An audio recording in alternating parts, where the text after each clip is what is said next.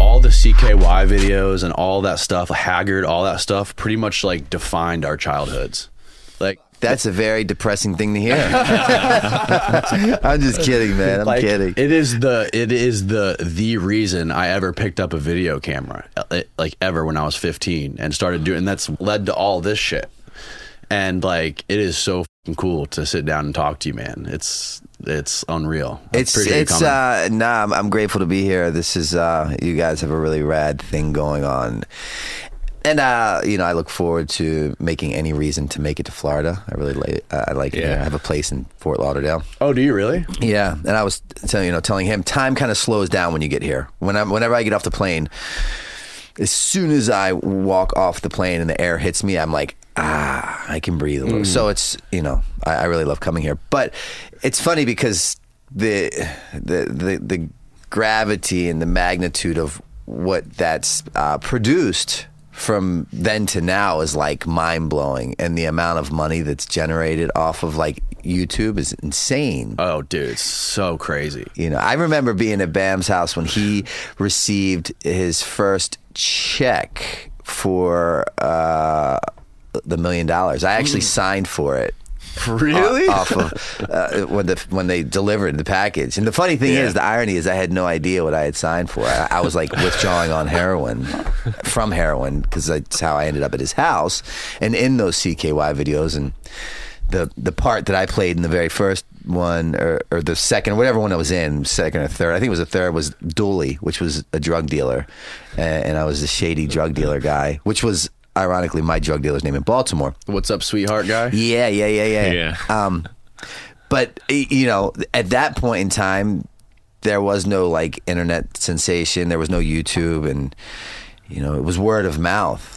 And, uh, you know, it was just kind of sold out of skate shops. Yeah, tapes. Yeah, how did that shit start to, like, catch fire? Like, I knew, like, you guys obviously were well known, like, in the skateboarding circuit. But, like, how, like, it's hard to even fathom when you're making videos back then how you would get the word out or get people to start, like, sharing them. Like, these kids and, like, everybody, all my friends would buy every single C K Y. We would download it. We would watch it all the time. Like, how do people in Florida become so like obsessed with their stuff and find this stuff when it's coming out of like Pennsylvania? You know For what I sure. mean? When it's, there's no internet. I mean, there is internet, but not really. Not then. Yeah. yeah. It wasn't being used like it is today. I think, you know, Bam was just really way ahead of his time. Yeah. Um, he just had such this creative perspective on life. And uh, because the majority of the people in the C K Y videos weren't really skaters. You know, there was a handful, like, but the ones out of Pennsylvania didn't skate. Yeah. Dunn didn't skate. Rab didn't skate. Deco didn't skate. Rake yeah. didn't skate. Right. Bam Deacon skated. um,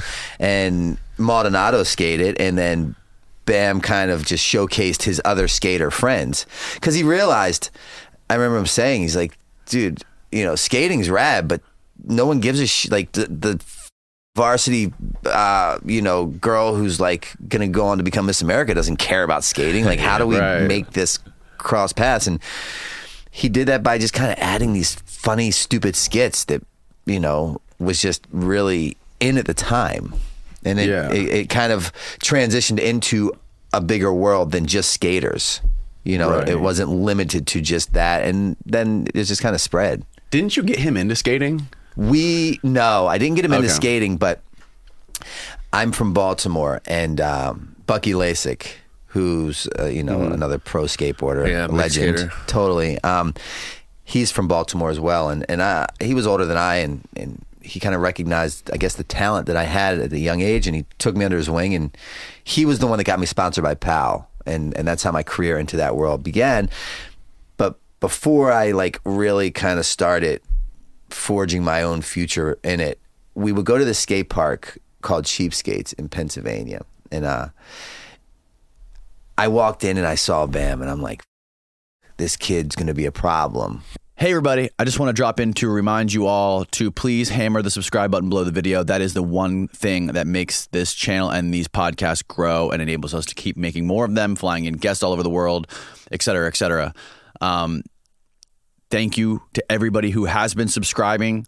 It has been helping a lot. The reach has been growing. We're now up to like sixty percent of the viewers of these podcasts are subscribed. There's still like forty, forty-five percent who are not yet subscribed. So if you're a regular watcher of the channel and you enjoy these podcasts and you want to help, all I ask is that you just hammer that subscribe button below these videos.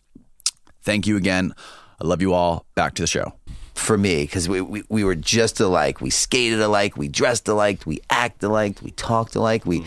we we were into the same kind of setup skating transitions. You know, contest skater consistency tricks, and um, and we became thick as thieves, best friends at that point.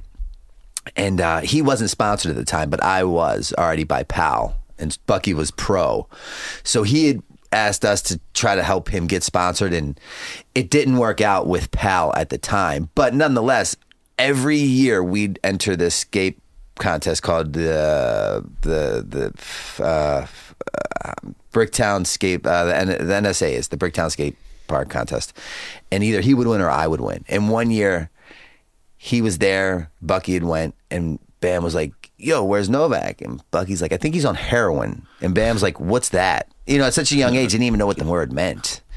And that's kind of where his career continued to excel. He became a household name with the C K Y videos that then turned into, um, you know, Viva La Bam's later on.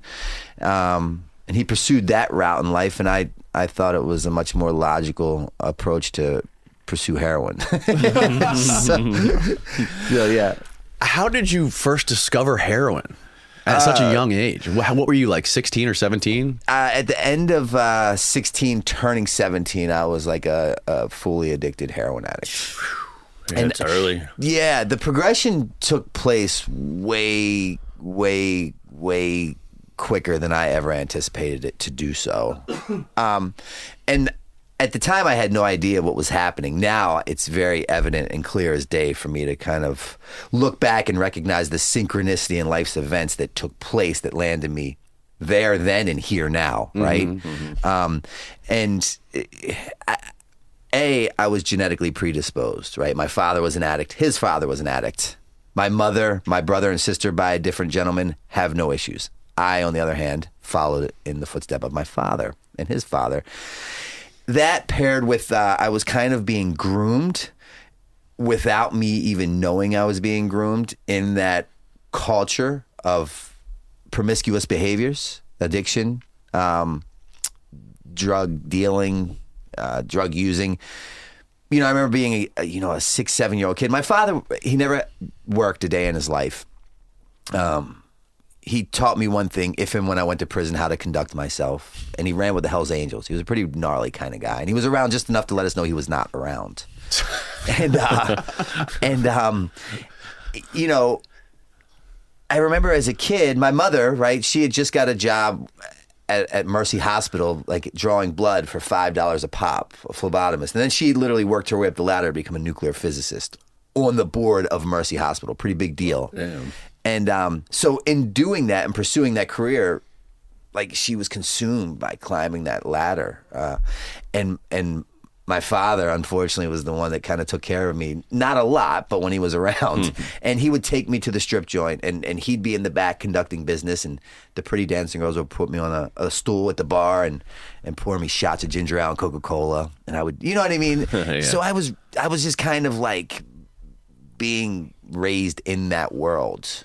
Which was rather ironic because one would think that, like, I'd recognize that this is not a, a, a healthy path to pursue, right? You would think that, but the reality is, as a matter of fact, I, I made it a point to excel at everything I did in my life to not become my father, right? Because Jerome was a great guy, my father. Everyone loved Jerome, but when he didn't show up at five thirty to make dinner for us, Um, and we heard him and his biker buddies pulling at three or three thirty and the keys hit the lock, we shook like leaves because we knew what we were in for, and it was nothing that a child should ever have to endure. So you would think logically that I'd be like, whoa, drugs are bad, kid, stay the fuck away. But I think paired with the genetical predisposition and um, being cultivated within that society. They normalized it early. Yeah, and the disconnection from reality had already started taking place, yeah. paired with the fact that I was already a really successful skateboarder at such a young age. So from others' perspectives, from the outside looking in, it looked like there was a method to my madness. Right at, mm, yeah. at fourteen, I'm I'm being endorsed by Gatorade. At fifteen, right. I'm I'm touring the world with Tony Hawk. Uh, you know, I'm I'm ending up in Thrasher and Transworld. I have video parts in the Powell videos. Like I'm I, I'm doing some pretty yeah, it rad seems to be shit. Working. Yeah. yeah. So like people are like, ah, he's cool. He's got it. Like he wouldn't. And then I think when people started to take notice, I was so like disconnected from reality and or abnormality that it was like, mm, how yeah. how and and. Uh, Yeah. That was, so like what year was that roughly oh, when fuck. you started taking off with skateboarding? To do, to put into perspective how my timeline of, of brain works is like we, my second book had come out a, a, a year or two ago, the sequel to Dream Seller. Mm-hmm. And uh, my life for the better part of eighteen years just looked like spring break on methamphetamine, right? Like I was just twenty-four seven. So we went and hired this private investigator and we said, hey, I need to know, I need you to dig up every arrest record, every confrontation with every police officer, every jail stay, every incarceration bit. And and he looks at me, he's like, what, why? Like, yeah. most people try to bury this really deep. You're asking me to unearth all I'm this. Trying to remember real- it. Yeah, and I, yeah. Because like when I would see things like that, I could put in my mind where mm, I was at at that time. Right, right. Like uh, my brain compared to your brain, two different brains. Here we go. Example A. Where were you at? Well, okay, here's where I was at. Uh, uh, New Year's Eve, nineteen ninety-nine. Right? Do you remember where you were at New Year's Eve, nineteen ninety-nine? Hell no. ninety-nine, yeah. It was Y two K. Yeah, I knew I was at my grandparents in Pennsylvania. Okay. Wait, waiting for that ball. That was Y two K drop, right? Yeah, yeah, yeah. I have no recollection. Okay, cool. So you're you're about halfway there with me. So I know exactly where I was at. I was at that point in time renting a room on the corner of Broadway and Eager in East Baltimore in an abandoned house from this crackhead named Slim, who kind of took over the house, and we'd pay him ten bucks a night. I'm shitting and I'm pissing into a bucket, and it's freezing out, and Y two K is about to hit. So me and the two people I'm sharing that room with, uh, Caleb and Alexia, we each get uh, pillowcases, and we have a crowbar, and we're standing outside of the Rite Aid in East Baltimore because at twelve oh one, when the power goes out, we're going to rob it and hit the pharmacy of all yeah, these, yeah. and it's going to be like I've hit the Mega Millions. Yeah. It didn't happen. No, I went I to didn't. rehab the very following morning. oh That's my how my brain, God. So you asking me a timeline's like, fuck. I was just trying to like put it in my own perspective, like, because I remember when I was, we were getting like, I was like obsessed with all of this stuff. Like my life was skateboarding and, and watching skate videos. And it was like, I remember the first, I think it was the first skate video I ever saw was the Baker two G video. Yeah. And then after that, it was the Flip Sorry videos uh-huh. and all those videos and the Piss Drunx dudes yeah, and yeah. Ali Boulala. And these guys were just hammered, smashed. Dude, I remember one the time, time the Piss Drunx guys, all my, they're all good people. And, and the majority of them are sober today. Yeah, they're almost all sober now. Dude, Boulala had a pretty tragic yeah. story.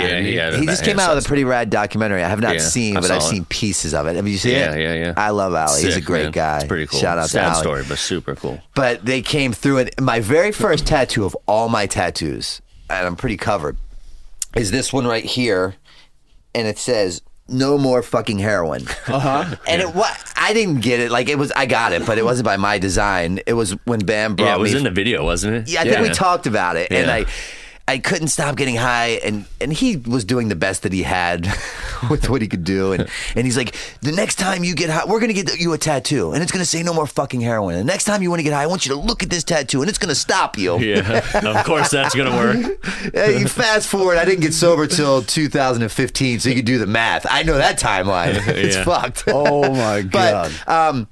that was my very first tattoo, and the Piss Drunx guys came shortly thereafter, and Andrew and Ollie, they were like, yeah. dude, raddest tattoo ever. You're coming on tour with us. Bam's oh, like, no, he's no. not.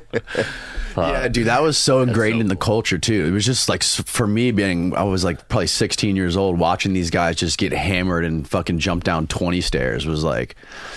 inconceivable to me. And then there was that kid Knox Godoy. He uh-huh. was like fifteen, super young. He was that like was drinking up, yeah. forties and like, oh, like where's he at today? I have no idea. I haven't I heard saw that some. For a He's minute. Still skating, I think.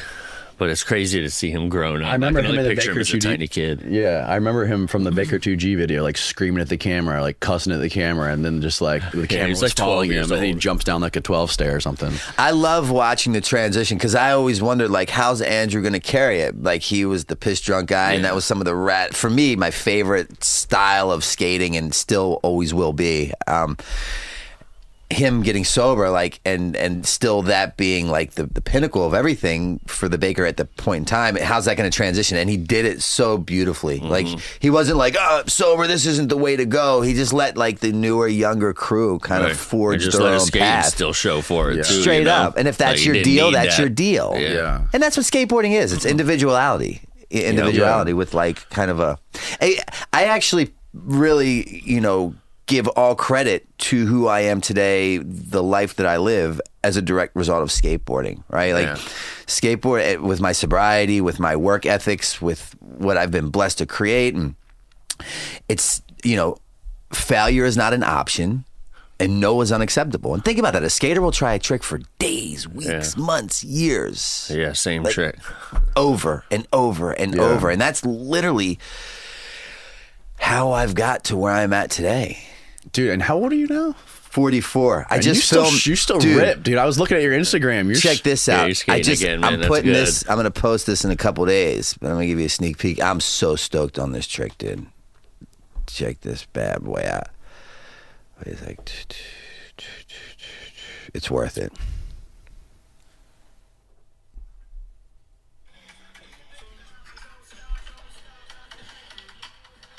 Oh, oh shit, that yeah, was sick, dude. dude. That I, I fought with that thing for a minute. Where's it? Where is that at? My buddy's mini ramp in Baltimore, four ten Whoa, skate company, dude, Matt that Martin. Was sick, man. And it's just a Hell sick yeah. ramp. Was it Switch five oh? No, it's uh, it's just uh, it's just a frontside one eighty, like fakey nose grind, and then bring it in forward. Very like Bob Burnquist kind of deal. Yeah, yeah. Hell yeah. I love that, man. Love the mini but ramp. But dude, skateboarding is like, I, I just realized, you would have thought that I, I came to this realization years ago when I did it like full time for a living. That, but I didn't. I didn't realize it until I just put a part out not too long ago, and you know, I'm forty-four. My my brain says that I'm like sixteen. My body says I'm like ninety-nine. I feel that. And I'm trying this trick, and I'm trying, and I'm trying, and I can't make it. And I'm like so angry. I think I sprained my ankle. I'm like throwing my board, and and I walk away, and I don't get it. But it dawned on me, like, this is why I love it. While trying that trick, being filled with just frustration and and negativity because I couldn't land it. Um, It did exactly what it was supposed to do. It shut this off. Yeah. I wasn't thinking about work. I wasn't right, thinking about else. her, him, it. Like, I was in the moment. Yeah. Like in it, in it, in mm-hmm. it, in it. And I've fucking That's the best. spent a lot of money, went a lot of places, and, and f- hung out with a lot of women trying to fulfill that void. yeah. Right. And, and skateboarding. And I did. I realized that at forty-three, like so later. Like, think about it. It's so like, everyone tries. I, I think. I mean, I really try to be in the moment, mm-hmm. and it's fucking difficult. No doubt. Yeah, man, that's therapeutic. Being yeah, able to do that, and you can see. I mean, even with Bam, you can see on his Instagram now that he he seems like he's skating more. And I don't know anything about, you know, him or what he's doing, but it seems like he's got like his head his shit together more, that he's actually like trying stuff now and like skating and landing shit and posting it on his Instagram, and he's getting, yeah it's more of that like positive reinforcement. It is. It's it's so good for the mental health. It is. Um and that's how I can tell when anyone in the skateboarding world is doing good or bad, you know, yeah, you whether they're actually skating, not just like, yeah. you know, shoot a photo of me posing this trick. You yeah. can see that, but like, mm. and that's really with, it comes back to everything. Um, it's the behaviors, right? Alcoholism, addiction, um, shopping, gambling, food, porn, sex. That's, that's the solution to the underlying cause and condition, the real root of the problem. The behaviors lead to those endings or solutions or narratives, if you will. So you know, I, I can tell by someone's behavior change or lack thereof where they're really at. So uh, understanding that, I really don't need to hear much about what, what you have to say, honestly. Yeah. As long as I just sit back and kind of, and as a direct result of this spiritual experience that I have had, I'm just like insanely hypersensitive. I'm aware, I'm alert and attentive of my surroundings. Too much so, like hypersensitive, like fuck. Is it hard for you to get through life being sober and not do, I mean, you've said it a million times that you just love drugs and alcohol. Yeah. Is it hard for you to stay away from it? Do you think about it, or is it kind of like, no, you've sort of like hit a switch and now it doesn't really bother you? Uh, dude, I, I've had this like profound experience uh, of this spiritual experience, and the, the definition of a spiritual experience is simply a psychic change, meaning that I, Brandon Novak, today no longer look at things how I did then during the C K Ys, the Viva La Bams, the Jackasses. Um, and, and what that looks like for me is that, without trying to get all like fucking zen on everything here, my my poison has become my medicine. Right? And I am like completely free from the chains of bondage of addiction and alcoholism. Uh, I poison being sobriety, just being like, yes, but in a way of like, it's so consumed to me that not only does it like save my life on a daily basis, it allows me um, the ability to get through to so many others. Yeah. Where generally they we build this really high, deep, thick, unpenetratable wall, because the demographic or wheelhouse for which I'm most or widely known is simply addicts and alcoholics. And what are we? Defiant by nature, hate authority, refuse to conform, mm. right? Because we possess this job that consists of knowing everything. So when you suggest what I should do to potentially save my life, I suggest why you should fuck off. Right. Because I know. And because of my story being so widely viewed, read, you know, publicized in the public format, there's depth and weight. You know, it, it, there's experience, hard-won experience that's earned me a position of of understanding as opposed to being understood. So when I have the ability to work with somebody, they know that, like, I get it. Like, I, I understand it. I'm great at playing devil's advocate. And the beautiful thing about it is my life is just as, maybe if not more, consumed by drugs and alcohol today. But the only difference is I don't use them, and it provides me an amazing, beautiful, blessed life. Yeah. It makes no sense anywhere else in the world. Huh? Yeah. And it, it, it's nothing shy of a miracle and magical that only makes sense within the sober community of what at one point in time I looked at as like this fucking cult. Like, mm. I wasn't buying what you're selling. I'm not drinking your Kool-Aid. I'm yeah. not fucking, like, dude, I, I, I love life, and I don't want to live mine sitting in some weird church basement with these weird old people. Yeah. And I'm like, dude, then I, you know, for me, the pain had just become so great. Uh, a whole lot of things aligned to where um, I was willing to do the unthinkable, which was like maybe conceive to my innermost personal self that, like, you know what I do know? Is that I don't fucking know. Because prior to that date, my resume stated that I did know some shit because I had done some things. So it's just such a mind fuck. yeah. yeah, man. You know, how do I go from like being a pretty successful guy by an outsider's perspective to the reality of understanding that the very best of my thinking places me in a position where I'm walking into my thirteenth inpatient treatment center. And I'm standing in the basement with this weird nineteen-year-old boy as he's thumbing through a donations box looking for some used underwear. And I'm praying to God that he finds him. How the fuck did I get here? You know, like it, it, one and one was not equaling two, boys. It didn't add up, man.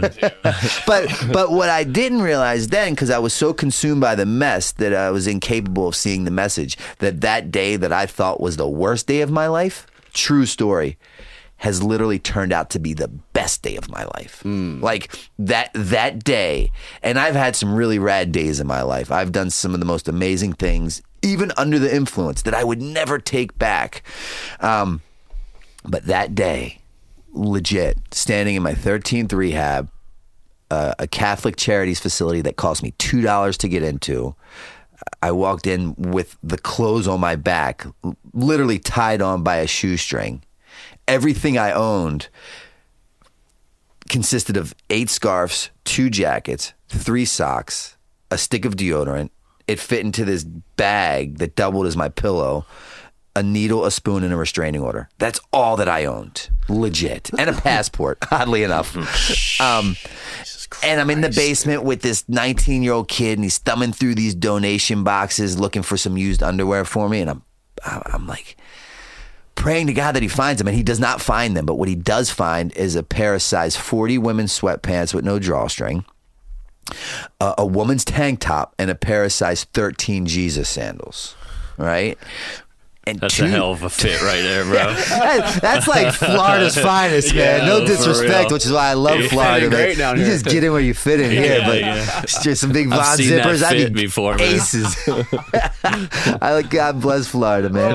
But at the time, I, I was like, dude, like I go from like skateboarder, jackass, Viva La Bam, you know, a, a, a, a New York Times author, like.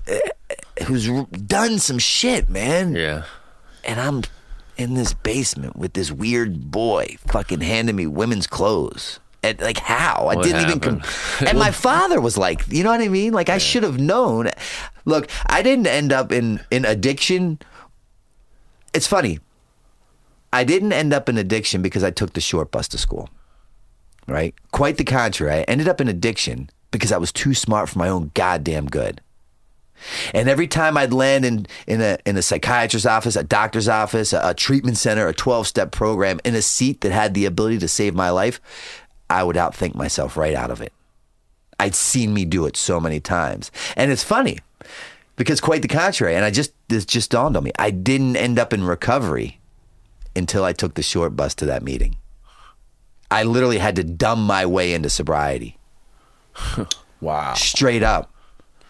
You know, you had a uh, really unique, ex- like your perspective had to have been so much different than everyone else. Like you were kind of unique in a sense because you, it was almost like during C K Y and Jackass and Viva La Bam and all that stuff, you had one foot in this crazy fucking world with Bam and like the spotlight being the on national T V. Kingdom, for and sure. And then you had another foot in this fucking just hell. Dude, I'm I'm glad that you pointed that out, and it's really ironic because shameless plug here, but the book that I was just telling you about that I did the audio uh, the audio version for, the narration for the audio version, The Streets of Baltimore, it really chronicalizes that whole thought process of knowing that like that was a, you know, because no matter how amazing and beautiful the experience was and how much I loved it and wanted to take advantage of it, I knew, I knew that it was only a matter of time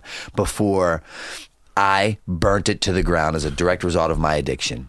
Because like I, I was unable to control, you know, it. When I am drinking and drugging, I lose the pleasure of having a say-so in any matter anymore. And and I didn't understand it then, mm. but right, right. My, my book is all, I mean, my life is all in retrospect, live forward and learn backwards. Right. So now when I had written that book, after I had made it through that, I could like really see the reality of my situation. And truth be told, the reason why I ended up in those positions for so long is because I refused, I refused to give uh, addiction or alcoholism uh, and or recovery the time, attention, or respect that it deserved.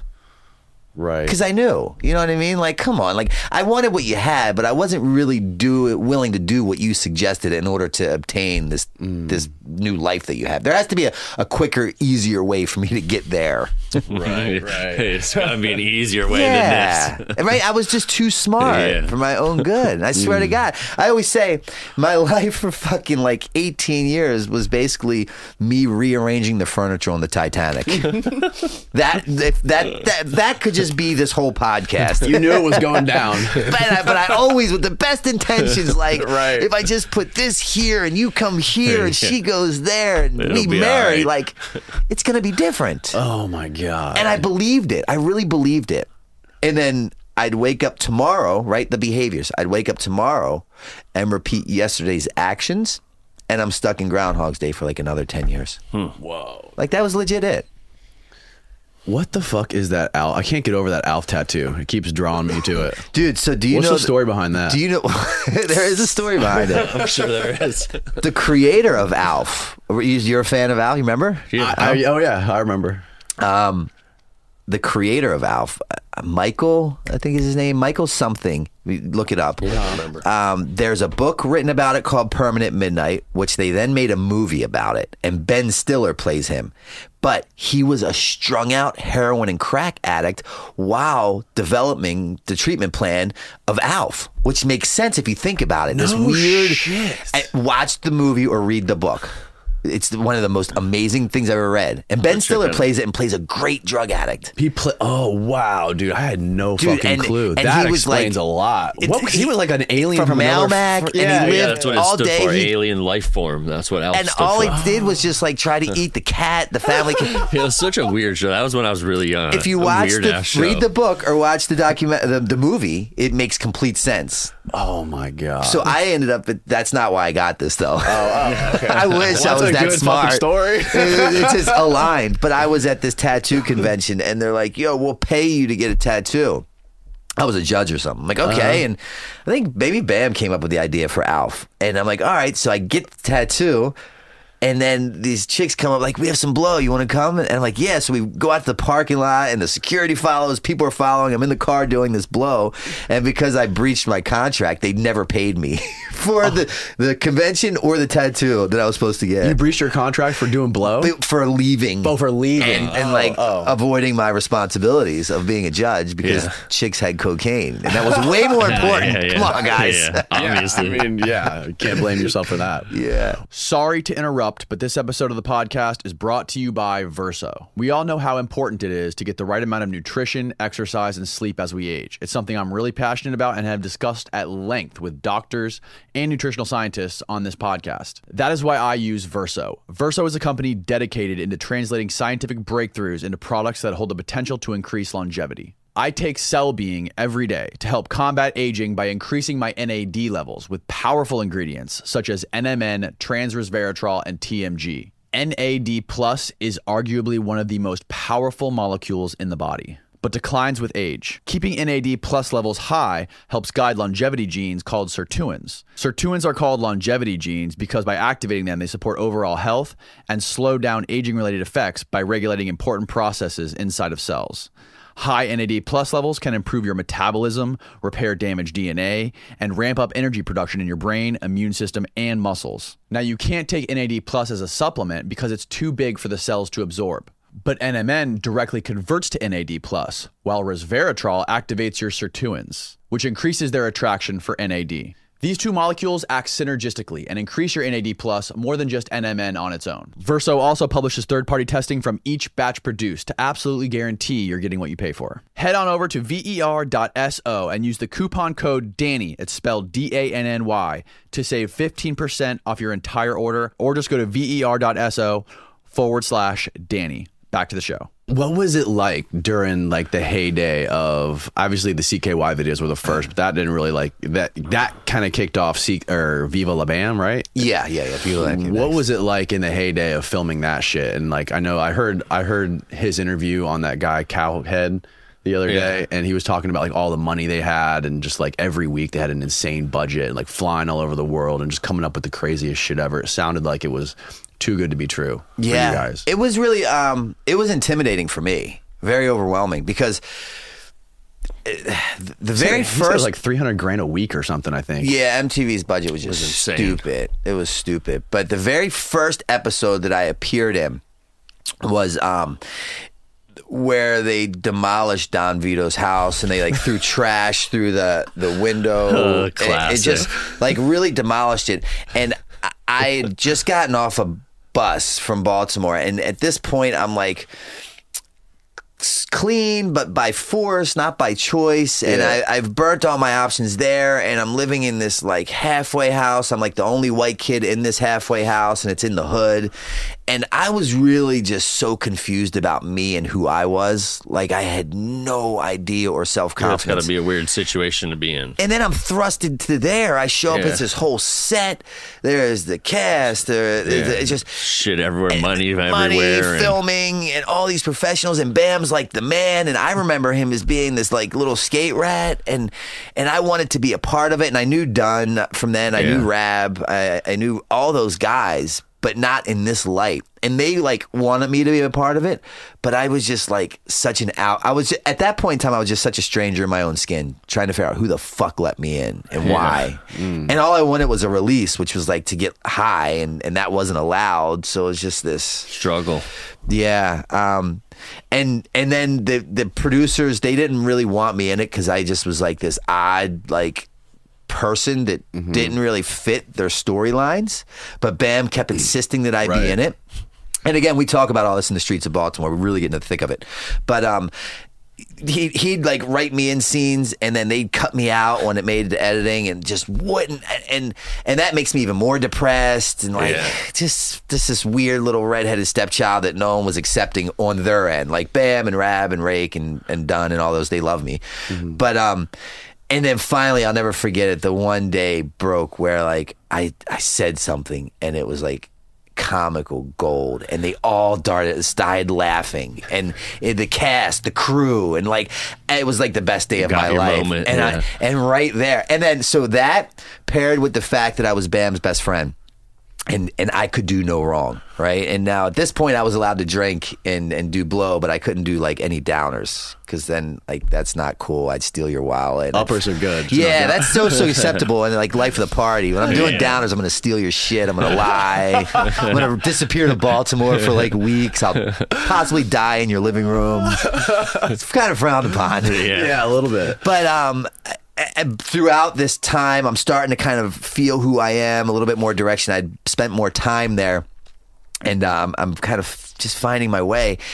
And but I'm just becoming such a major pain in the ass to the production team because like Bam would want me to do funny shit. They couldn't control me because I wasn't on payroll. I'm Bam's best friend. He's you never. Care, yeah, I'm careless. Like fuck you. Like I'll yeah. walk out like naked with a hard on, jerking off if that's what. Like you I did no that for use one to scene. Any of those guys, but Bam just brought you along, so they had to deal with yes. you. Yes. So, but it's funny. I, I say this one line, and it was during uh, one of the episodes, and, and we do this thing, and it's called like Maniac Pool, and it's me, Dunn, Rab. Uh, Ray, Rake might be in there, Deco, and we're just like it's a mosh pit but playing pool, and they're all getting ready to fly to Europe, and uh, and they asked me if I could go, and I'm like I can't, I have warrants, and and everyone just starts dying, but it was really the truth at the time. Yeah. So the producer lady, I'm not gonna say her name, she pulls me aside after, and she's like, look, Novak, it's inevitable that like y- you're now gonna become a, a a character on this show, but we can't control you, so we're going to pay you. And now that we pay you, you have to listen to us. And I'm like, deal. Yeah, yeah, yeah, perfect. But again, most people be like, wow, that's a really smart strategy to yeah. end up on the payroll and make a living out of this. No, I just yeah. dumbed my way into that. Oh, yeah. Which is anything good in my life really today. It's just like not done, you know, by my doings. Where were you guys when uh, the, the, there's a story where Bam was like, you're like, I need some money. And Bam's like, go shove a rock up your ass and I'll pay you. Yeah, that was in Europe. That was in Europe? That was in Europe. That was that, that, you know, that paired with many other things that I had shoved up my my anus for a lot of years while traveling to, to you know, get under the radar of police not detecting what I was trying to consume, which were narcotics, um, ultimately led to me having like this hemorrhoid surgery because like mm. my, my, I just blew my anus out. I, I, I say a lot of, of things, terms. And even saying that, I'm like, dude, this just sound, uh, it just rolled off the tongue wrong. It's not I don't one think you strived for. I don't think there's a more self-deprecating thing you can say about yourself. Well, it's it's it's one of those magical things. Name to me another male who's not a homosexual who's had his anus blown out. Right. Not many fit Who that. Who brags about it on podcasts. It could know, be one oh one. I, it, it's all perspective. It could be worse. Yeah. Well, I mean, you got the most use out of it. I did. Um, and, but again, these are, right, and the reason why, because this this generally wouldn't be stuff that I'd want to like really like focus on, because I'm I'm a, a very changed, different man today. But all perspective, these are the things that I personally enjoy talking about, because it gives depth and weight to the right. story, the the the transformation that's taken place as a direct result of me kind of, you know, reaching out and asking for help, which is what I'm all about today, is helping people who are where I once was. Mm. So, you know, those defects have become my assets. Right. That poison has become my medicine that I can now share with countless others.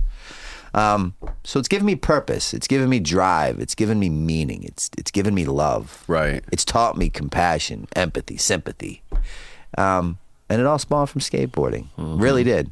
So you guys were in Europe when that happened? Yeah. And then didn't you have to go to the hospital after mm-hmm. that? I did. I went to the hospital. Because you guys were on, oh, you oh that was when he had the band, right? Uh-huh. Fuck Face Unstoppable. Fuck Face Unstoppable. Yeah, yeah, yeah. Which I was... I was the most important person in the band, but I, I didn't even play any musical instruments. I wasn't even in the band.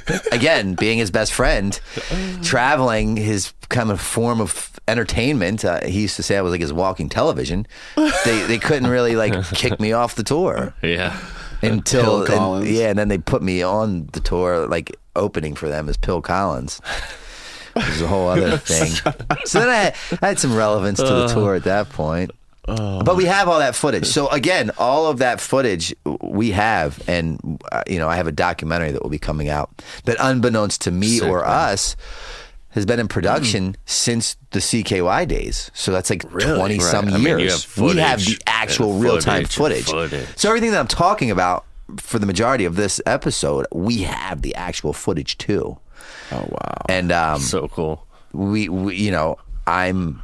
I, we are putting it out, so we have complete creative control. Um, it's in production editing now. Joe Franz, who filmed the C K Ys, yeah. he's doing this project with me. Is he really? Yeah. Oh, wow, yeah. Dude. So when we're done, like, then we'll look at how we're going to, uh, you know, the avenues in which to, to release it. Where, where? So where do you live right now? Philadelphia. Oh, you live in Philly right now. Yeah. And Joe's still there? Yeah, he's still there. Wow, dude. I was watching um, this morning. I was like reminiscing a little bit, watching one of the old C K Y videos, and I watched this scene where you guys were playing poker.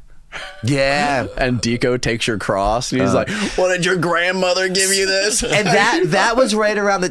Could, if you remember that, you, you maybe you couldn't tell, you but like I was up. so uncomfortable. Like I, I come out of Baltimore, I have this big gold... Cr- like that was... Mm-hmm. Yeah, I was just so unsure of myself. I yeah. just I really didn't know... anything about me, and that was yeah.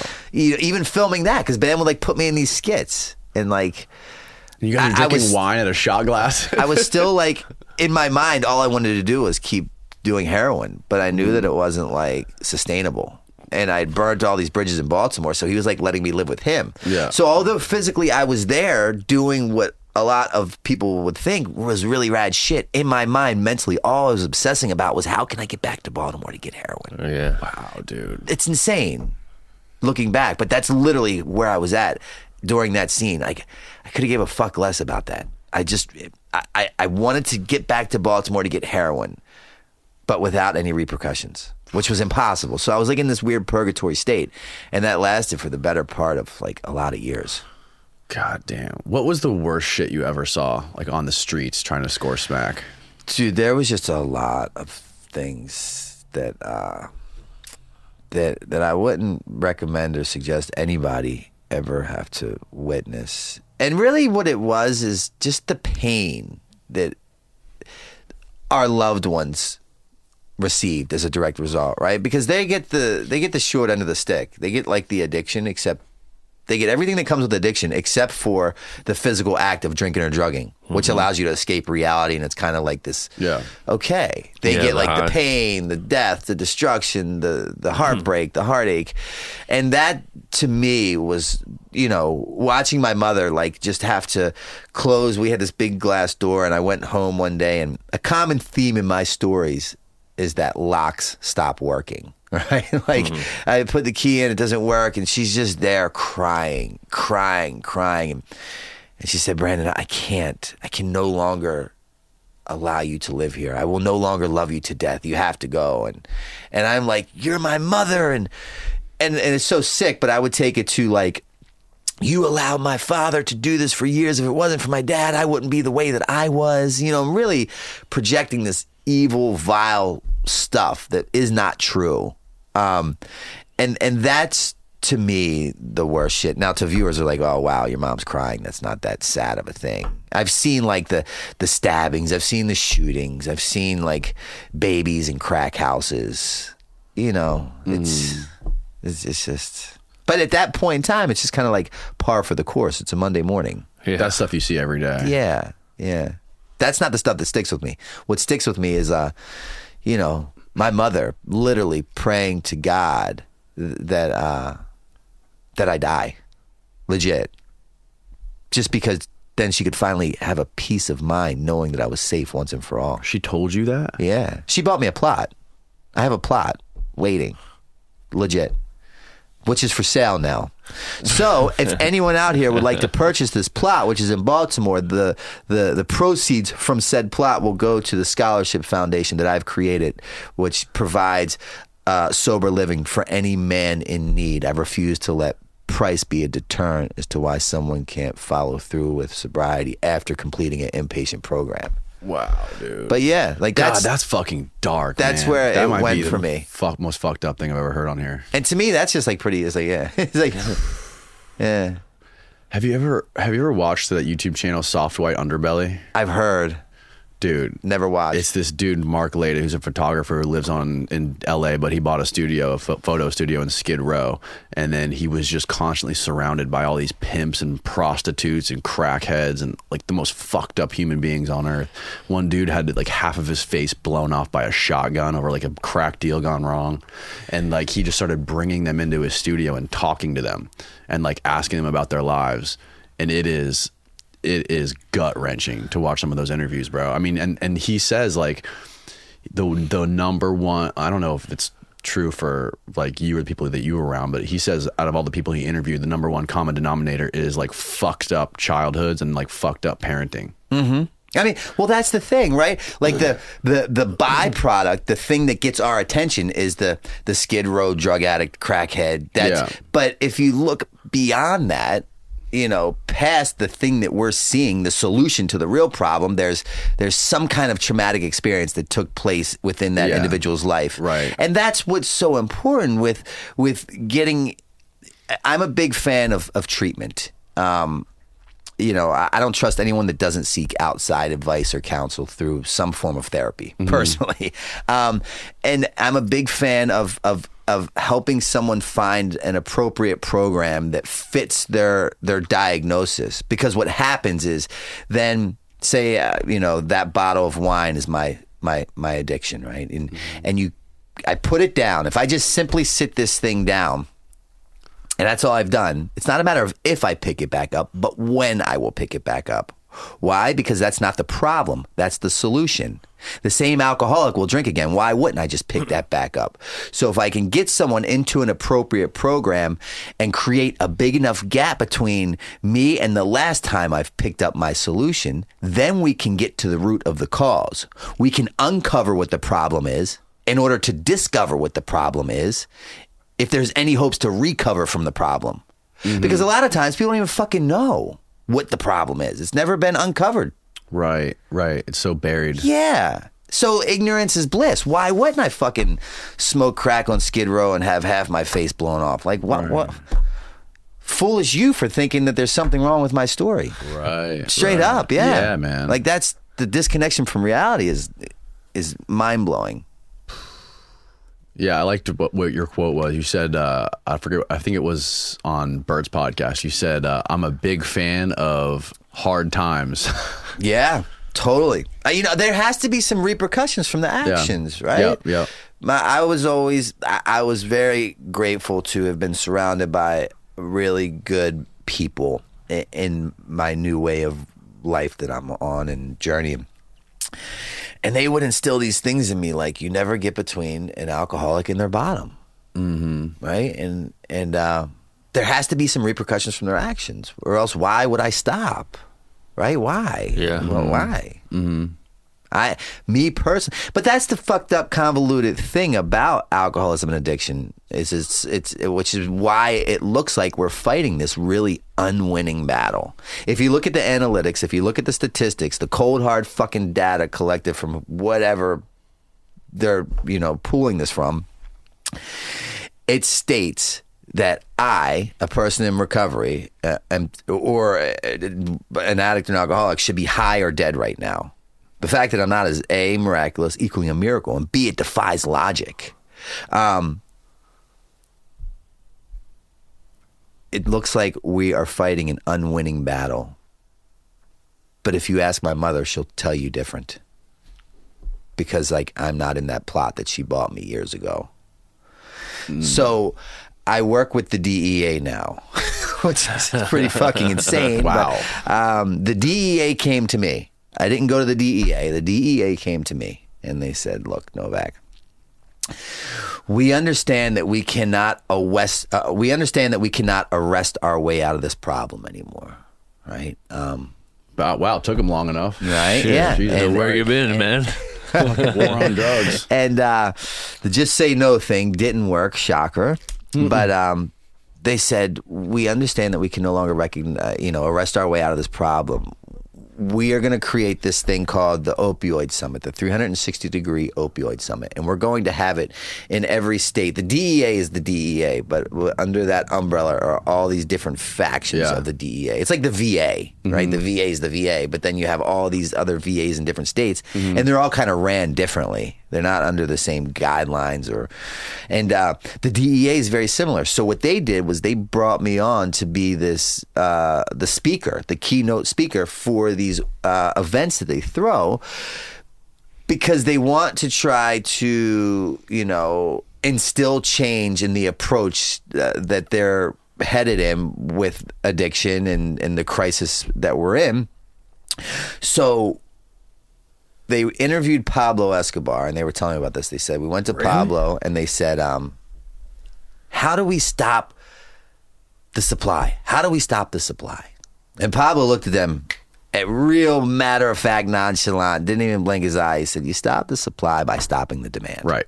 So simple. So right. simple yeah. that most miss that. Mm-hmm. What I can tell you is, me being a person who's coming up on nine years sober, I literally spent the majority of every living breath in my body coming up with ways to to find as much money to consume as much heroin into my arm as possible for a lot of years. And the fact that I'm no longer living that way, just me as one human in the seven point three billion people in the world, I've stopped, just myself, uh, a lot of the demand. Just me, right? Hmm. So, so when someone took the time to help me, what happened was I accepted the help. Now I help another. Two turn into four. Four turn into eight. Eight turn into sixteen. And before you know it, the narrative is changing, meaning that the outcome is changing. Mm. So that's the approach that, uh, you know, but if you look at the numbers, we're losing this battle. Yeah, well, I mean, doesn't isn't like I the, don't believe it. Isn't the pharmaceutical in- industry Fuck one of the yeah. biggest problems with it's, this too? It's so disgusting. I mean, we're the only country in the world besides uh, we're not even half as bad as New Zealand, New Zealand, but they're the only other country that allows advertising of pharmaceutical drugs on television and everywhere else. And like, even with those recent documentaries that came out, the painkiller documentary, and then the Purdue Pharma, mm-hmm. all that shit is like that. Is, I mean, you want to talk about a cartel? Oh, uh, yeah. It's it's insane. Um, I, I, they are, as a complete fact to my belief, they are worse drug dealers than the guys out here on the corner mm-hmm. that are just like legit selling whatever they're selling. Yeah, yeah. No like, doubt. Those those are the, the real gangsters. Yeah, but if you could stop, if you could stop those companies being able to make so much goddamn money and skirt so much regulation and like being literally mm-hmm. in lockstep with lobbying fucking politicians mm-hmm. to be so able deep. to get away with so whatever they want. Yeah. Mm-hmm. I mean, that that seems to me like the lowest hanging fruit to the problem, right? So I, th- well, yeah, but it's just so complex, yeah. so so convoluted, so layered that my feeble mind doesn't see a solution to that. But yeah. what I can wrap my head around, what I can conceive is like helping another individual. Mm-hmm. Yeah. Two turn into Do four, four can. turn into eight, eight turn into sixteen. The, the narrative changes because the, the demand is stopping. The supply is no longer needed. The mm-hmm. outcome is, fuck, like I'm cool. I don't even, uh, I, I, I'm not interested in what you're selling. That's, that's my outlook on mm. a grim situation that I can wrap my head around and really believe things will change over. Do you do you know anything about um, the program they have in, I forget what country it is right now. I want to say it's like Finland or something, where they actually made heroin legal, to where like if you have a problem with heroin, like a doctor will work with you and like titrate down your dose, and they'll you can actually go to the doctor to get your heroin, like make sure it's clean and make sure you don't, you know, get any infections or whatever. And then they slowly work with you and try to wean you off, like under medical supervision. I'm a big fan of that approach. I know just a little bit, not nearly enough yeah. to sit here and act as if I do. Do you think that would work here? Here's the deal, right? In this world of harm reduction, there's no margin for error, yet it's impossible to do perfect. Yeah. No one has the fucking answer. Right. If we did, we bottle it, we sell it, we'd be a billionaire a billion mm-hmm. times over. I believe, and I want to hope within my heart of hearts, that we're we're all coming to this with the most sincerest of intentions, and we want the best outcome. I really want to believe that. Probably not true, but that's what I choose to believe. And um, we're just doing the best with what we have. And and if we all come together collectively, um, and continue to not buy into, which could be, you know, just political propaganda. Look at this war on drugs that you're fighting that you're never going to win. Yeah. You know, that just deepens certain parties' pockets for sure. Right, right. You know, if you don't buy into that narrative and, and just stay in this for the right reason, like the right outcome will prevail. Mm. Um, I, I'm a big, they, they were going to open the first safe injection site in Philadelphia. Um, and I, I don't know where, because they have those, but like in P A, I think the first one was going to be in the oh, city really? of Philadelphia. And it was this close to being passed. And at the midnight hour, they pulled it. Really? And, uh, and some of the arguments were, you know, well, what if my son walks past there and, and he sees them in there injecting? Because same thing, they were going to have doctors in there. They were going to have uh, people administering uh Uh, fentanyl test kits to see if there's fentanyl, a very safe space for which you can inject your drugs, give you clean needles, clean cookers, clean water, clean cottons to bring the, you know, the, the disease uh, spreading to a minimal. And they said, well, what if my son walks past there and he sees that? And then I, And then also it could be used as a portal, you know, to where like if you're in there and you want help, here's all these resources available. Let's get you from there to treatment, right? It was going to do all this great, mm. but then their big concern was like, well, what if my girl, what if my son, what if my daughter? And my thought to that was the majority of the men and women that are in there doing that don't want to be in there doing that, right? Like my mother, eighty-three, God bless her soul, is never going to walk past the safe injection site and see some guy with a needle hanging out of his arm and be like, that looks pretty fucking fun. Right. Like, that's yeah, not how, real, right? Generally, that's not how it works. Right. But then, yeah, fuck it, I'll just say it. Like, being a, a an owner of, of properties, I wouldn't want it next to my house. Yeah. Mm-hmm. If you're really going to be sincere, would you mind? You know, right. It, but who's to say? I mean, I, I would give up my property value in order to save countless people for sure. But my very first thought was like, no, you don't want to. I love it, but I love it over there. Yeah, exactly. Exactly. Truth be told, yeah.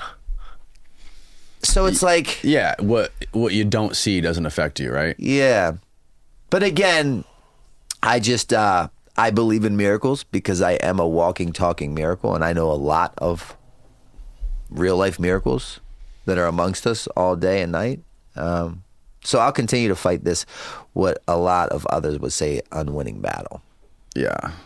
What What do you think about like all the fentanyl and shit being trafficked over here and mixed with everything, like in cocaine? And, so that's and insane heroin. Too. I, I was that? had a big talk with the D E A. I just did an event with them, the D E A, and, and I asked them about that. They talked to me. They said cocaine is making a very big comeback. Not crack, but cocaine. They're seeing tons of cocaine again. Yeah. Methamphetamine, obviously, which is kind of known. Um. And they said what happened is because they banned China from being able to export the the the, the ingredients that it takes to make fentanyl, right? Like they, they really put a safeguard on, on shutting that down as best as they could do. But what's happening now is remember like when they were making the backyard meth, like in a bathroom in a little like soda yeah. bottle can? They're doing the same thing here with fentanyl, doing that. And they gave me this chocolate chip analogy. Because you have these guys in, in the woods with a Home Depot bucket and a two by four mixing up fentanyl, like for real. Um, and then they're putting it into whatever product they're cooking up. It's turning into this, uh, imagine you're baking uh, a batch of chocolate chip cookies. Do you have the ability to control how many chocolate chips go in each designed cookie? No. Same thing with fentanyl. So that's why you get a batch where one guy you buy from the same dealer, one person might totally be fine, but the other person dies immediately. It's that whole chocolate chip right, cookie right. thing. Yes, so, that's what, yeah. So, so they're doing that so that they understand. Um, so what they're doing now, and you'll start to hear this if you pay attention, they're going to start changing the, the, the narrative and the wording of it. Uh, you're not going to hear overdoses anymore. You're going to start to hear poisonings.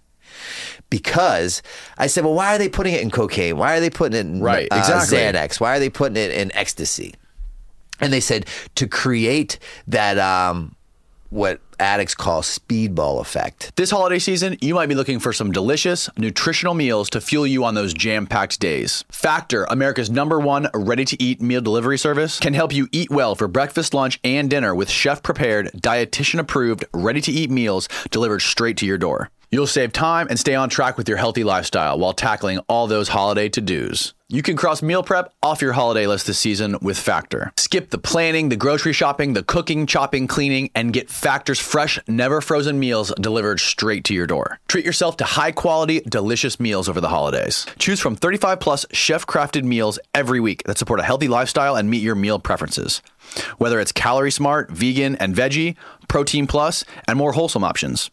And Factor isn't just dinner. You can count on convenience any time of the day with an assortment of fifty-five plus add-on to suit various preferences and tastes. Choose from quick breakfast items, lunch to go, grab-and-go snacks, and ready-to-drink cold-pressed juices, shakes, and smoothies. This December, get Factor and enjoy eating well without the hassle. Simply choose your meals and enjoy fresh, flavor-packed meals delivered right to your door. Ready in just two minutes. No prep, no mess. Head to factormeals.com forward slash D J P fifty and use the code D J P fifty to get fifty percent off. That's code D J P fifty at factormeals.com forward slash D J P fifty for fifty percent off.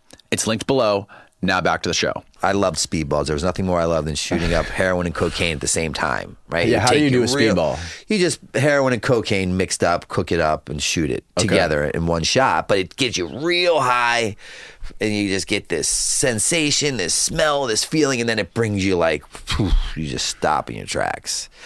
Um, but it kind of produces that same effect within these kids who are going to buy a little bit of blow. Right? Or whatever. It, it gives you that without even knowing that you're going to get that in hopes to create this new phenomenon um, and just to help spike sales. Really? Is what they're doing it for. So I'm addicted I, quicker. I yeah. always thought that the fentanyl and the cocaine, because these people that are doing it are dying instantly. I right? know. So I always thought that, I, I read something about this where people but not all it. Are dying because of the chocolate chip effect, right? So there's so Depending many that aren't dying. Yeah, right. And you can't control that. So I thought it was like shitty street dealers who sold heroin that you can, you mix heroin with fentanyl on purpose, right? Like, cause it's a, sure. it's a whatever, but they're mixing it on the same table or whatever as they're mixing the cocaine. So they're accidentally getting some like no. some side residue of some fentanyl in there. Yeah. But you, you think they're intentionally putting it oh, in there. That's, that's,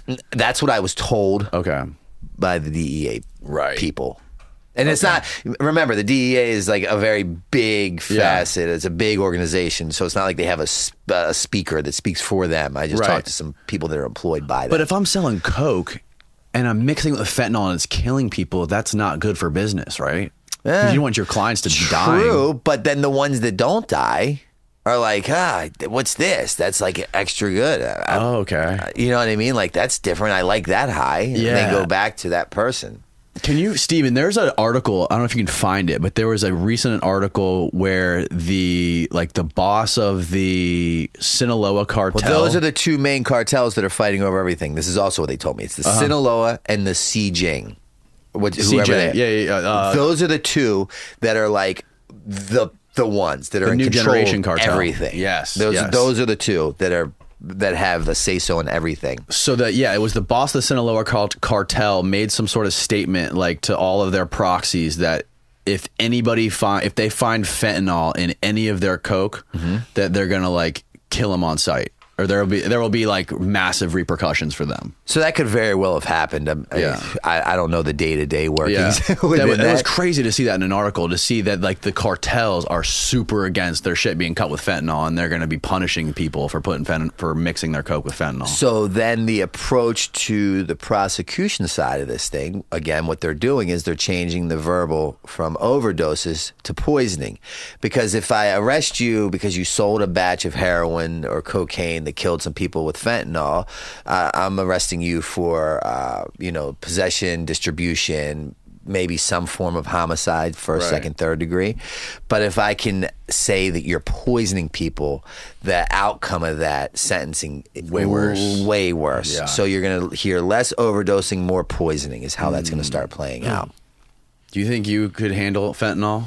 You could handle some no, fentanyl? No, I would have for sure died. Really? I mean, I literally, my day consisted of me coming up with as much money humanly possible to to stick a needle into my arm and ingest heroin. I mean, wow. I did that. Like, this is one of my tattoos.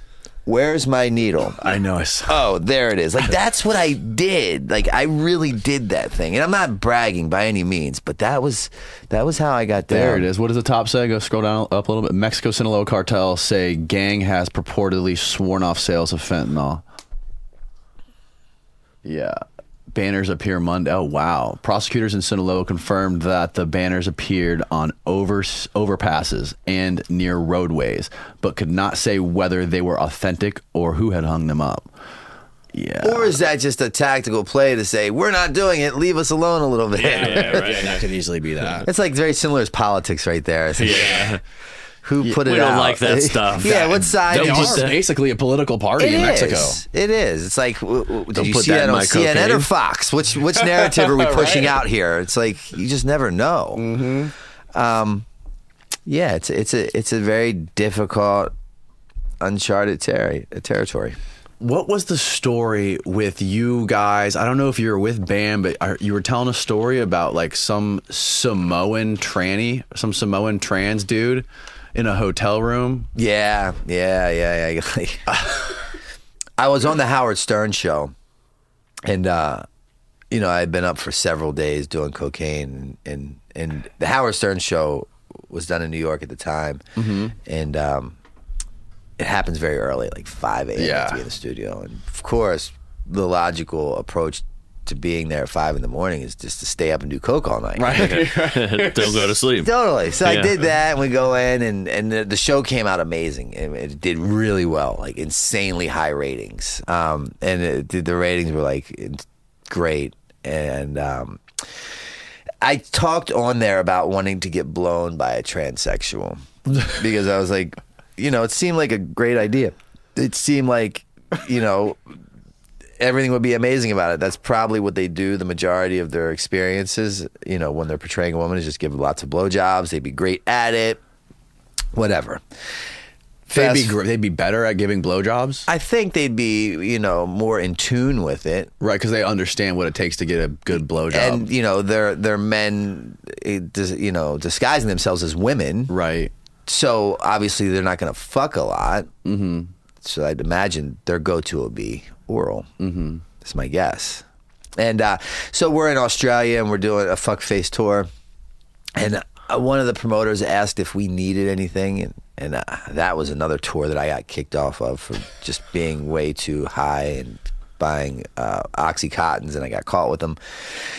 But nonetheless, Bam's like, yes, we need a transsexual that's willing to what a friend. blow Novak. yeah, yeah. And we get back to the hotel, and lo and behold, there's a knock at the door, and there's this transsexual, and uh, the transsexual's pimp. And in my mind, what I envisioned a transsexual to look like was this very attractive woman that, you know, remember that Maury show, the talk show, mm-hmm. Is It a Man or Is It a Woman? Remember yeah, that yeah, that yeah, talk yeah. show? Like mm-hmm. Howard Stern, or like uh, Jerry that. Springer. Mm-hmm. Like really good looking men that look like women, and I'm in my mind that's what it was going to be if yeah, it ever yeah. came to yeah. fruition. You wouldn't even be able to tell. It's so good. Yeah, like oh, dude, you'd be jealous for not partaking. Yeah, in my yeah, mind yeah, is yeah. how this was going to look if it ever Your happened. Loss. Yeah, totally. yeah. And lo and behold, it happened, and it, it did not play out at all like I predicted it would. The the transsexual was just like this. Like Samoan guy that didn't really look like a girl and looked like he played like a linebacker for a football team. And there was like a pimp there, and and it was just really weird. And I had been on cocaine for like days, and I'm like paranoid and delusional at this point. And I used to watch that T V show Cops a lot, and and I love when they would do the prostitution stings. They yeah, get a yeah. hotel room next. An adjoining Next room, right, yeah, right. and the, the John would come in with the chick, and then all of a sudden the police would barge through the door, and, yeah. and I'm like, "Fuck, that's what's this going is going to happen." This, I, well, before that, everyone went into the bathroom, the pimp included, everyone from the party, because I was, was there. Yeah, he had to go to the bathroom. Everyone had to go in the bathroom because I was engaged at the time, and I didn't want word to get oh. back to my fiance that I'm getting blown by a not only a hooker but like a transsexual hooker. So uh, everyone's in the bathroom, so no one can see or take pictures. And wait, why? What was in it for? Why did you agree to do it? Just because? Well, because I was on the Howard Stern show, and that's a good goddamn story to tell. Oh, okay. That I would love to do that. You oh, know, okay. just like. And at the time, I was like, "Yeah, whatever, sure, it'd be rad." But basically, my mouth throat, a, my my my mouth throat a check. My ass did not want to cash. Yeah, yeah, yeah. Is what you, it came you down got yourself to. In deep. Yeah, you know, you're just consumed by the moment, yeah, yeah. the energy. Oh. And you're like, "I'll do it," and you're like, "No." Didn't want to be a coward. Yeah, I, I I walked way too far to get out of this one, oh. and uh, so everyone's in the bathroom and.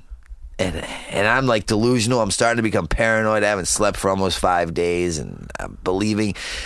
I sit on a chair, and, and she sits on a chair, and and I, I don't know what to say or do. And I'm like, if you're a cop, just arrest me now, because I am envisioning like the doors and the police. yeah. And she said, I'm not a cop. She said, let's go to the bed. And I'm like, well, why would we go to the bed? There's nothing to do in the bed. Like, we're not, no. And, and then he, she kind of starts to crawl over and perform the act. But I like to talk dirty, like when in yeah. that position. And, and that's not really, ha- my mind can't get there. And I just want this, I just want it over with so bad. So, so bad. Oh. How Somehow, long did, how long did it take it, it to didn't finish? Take long. It really? Did, I, I, I pulled it together, man. I pulled it together. I've been in uncomfortable situations before, so it's not like the first. And I've I've had uh, in, during addiction, you know, men blow me for money before, right? But that was by force. This is almost by choice in a weird roundabout right. way. like, yeah. like, your friends in the yeah. bathroom and the pimp, this big pimp guy in the bathroom. It's just I'm on blow. I'm in Australia.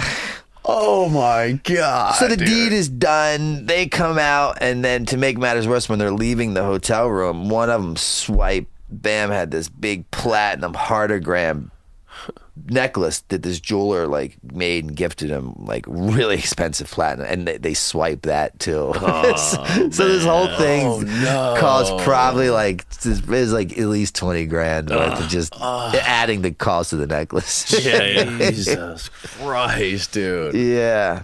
Fuck. So the moral of the story is do not get blown by a tranny in Australia. No. They don't look or like what you, you think do, they would. Man. Everyone has a king, man. Like, that's someone's.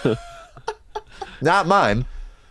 Oh God! But you were you were a veteran at that point, though. You knew kind of like yeah. how. Like, you, is there a process for you to like get yourself out of your head when that's happening? Like, I just need this guy to blow me so I can get some heroin. Like, it's it's gonna be over. Yeah, in five it, minutes. It is. It's it's just kind of like you know I, you disconnect. You know, I that's disassociate. So like really.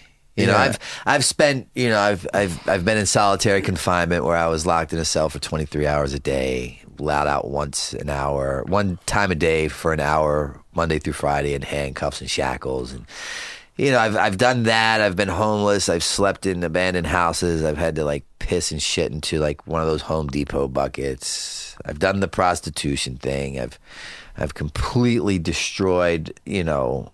my mother's hopes and dreams to have a, a safe child. Um, yeah, so I've been around the block a lot of times, so I'm pretty good at like thank God I'm not like that now. I don't have to disassociate from anything. And I actually yeah. really appreciate and, and am grateful for the process in which like things take place in.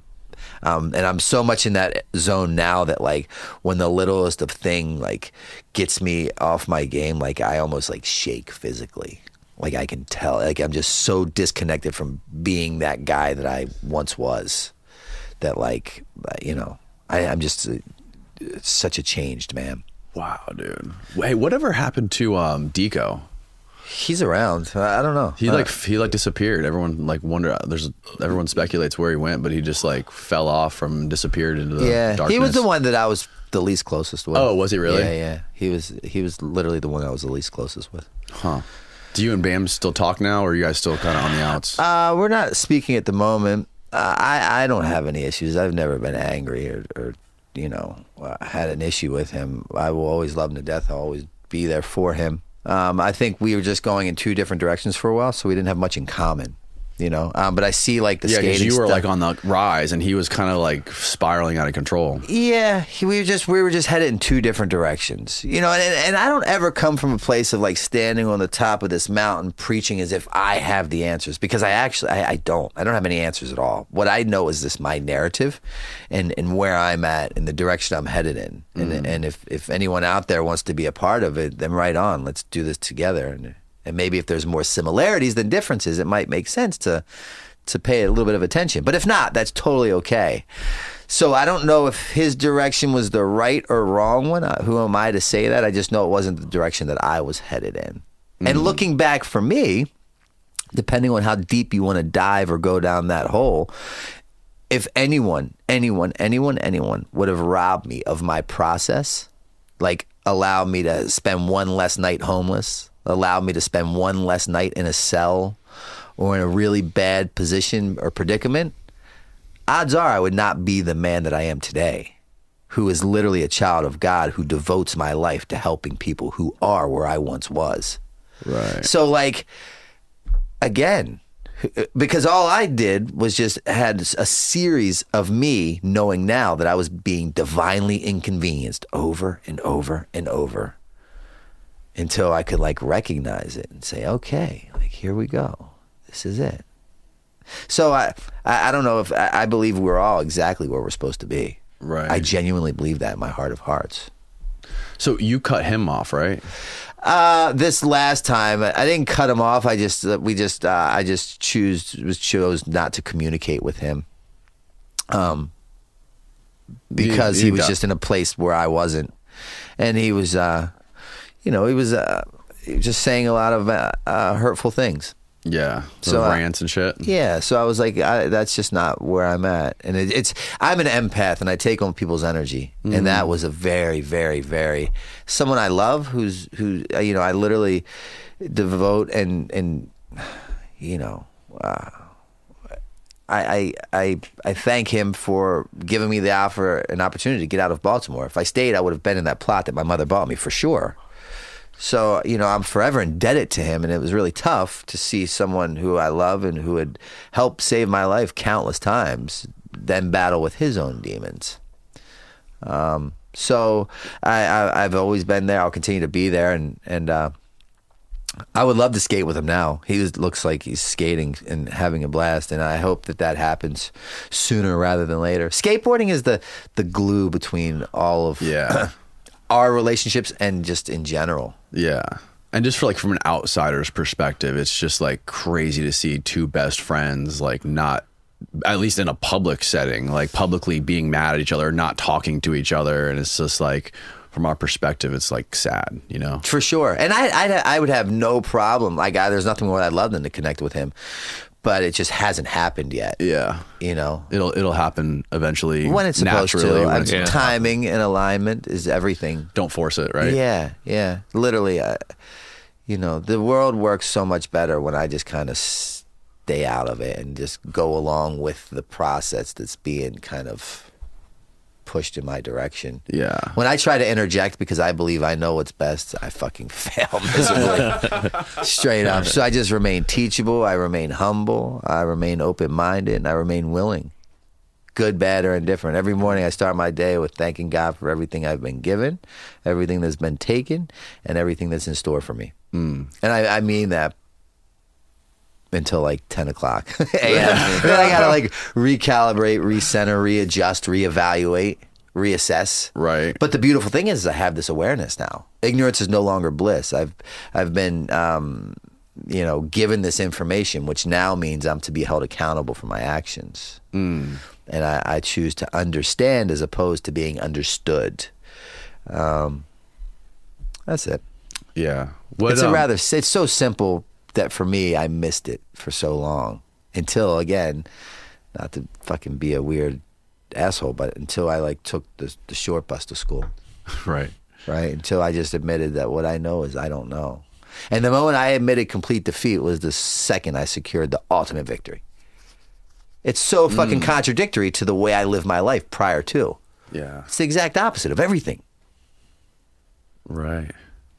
Yeah, what's that that famous quote? The uh, uh, hard hard times make strong men. Strong men make good times. Good times, times make weak men. Yeah, I, well, I, I was smiling because mine is a hard head makes for a soft ass, and I promise you, my ass is the softest in this room. I just bumped it over and over and over. Oh my God, dude. So how so how does your business work, where you bought a bunch of houses in Baltimore and Wilmington, Delaware. In Wilmington, Delaware. Mm-hmm. Okay, so how does that whole thing work? Well, it's not even like, again, I didn't, I, I, I, I got kicked out of high school in the eleventh grade as a direct result of my addiction. I got my G E D in the penitentiary. I didn't go to like real estate school. I didn't, I told you what I walked into treatment with. Um, But somehow I promised myself, because of what my mentors told me in the beginning, they said, if you stick to the basics, you'll never have to go back to the basics. And they said, if you if you want what you have, you have to give it away. Right? If you want, if you want what we have, do what we do, and you can get what we got. Right? They said all these weird things that like were like mind fucks and riddles. And I didn't understand them until I understood them. But I promised that, so I went to an inpatient treatment center for ninety days. And from that inpatient treatment center, I went to a sober living house where I lived for one year. And the reason why I did that was not because it was my idea. It was because my, my sponsor, who had nineteen years sober at the time, suggested that I do that because he did that. Didn't take a genius to figure out if I recreate what he did in the past, I could get what he has today. So I followed suit, right. And I went to the sober living house for a year. And, and that sober living house like did for me what no other program had ever really done. Because I could, I'm institutionalized.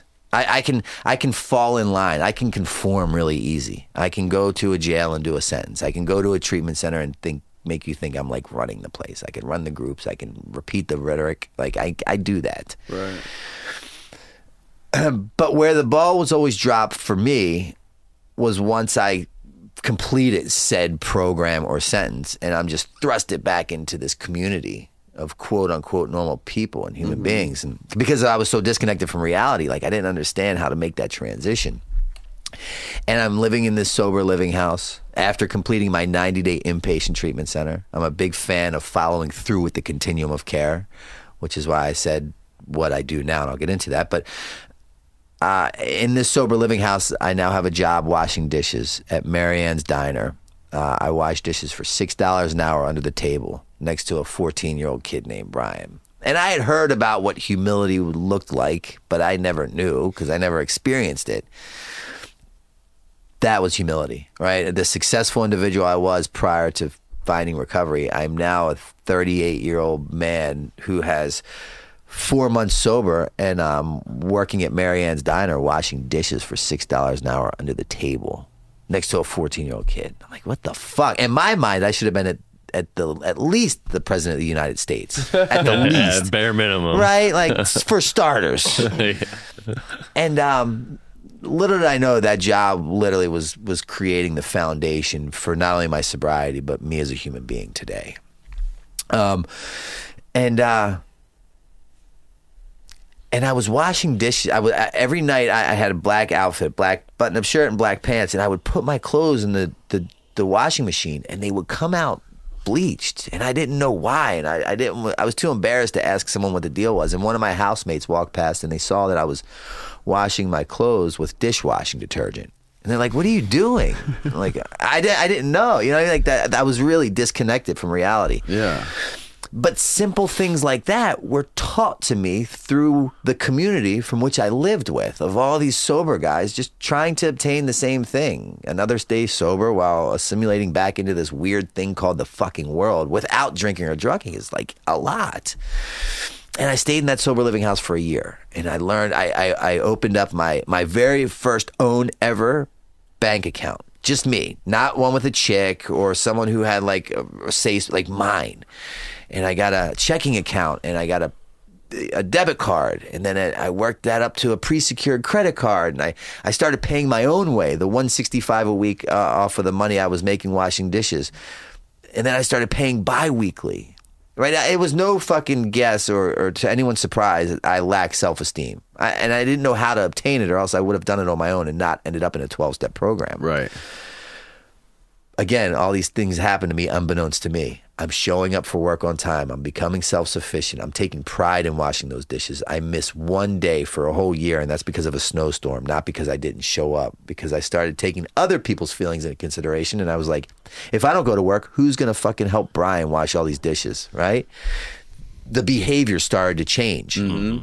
And through these behavioral changes, that lack of se- uh, self-esteem uh, through doing these esteemable acts turned into like this insane amount of self-esteem, right?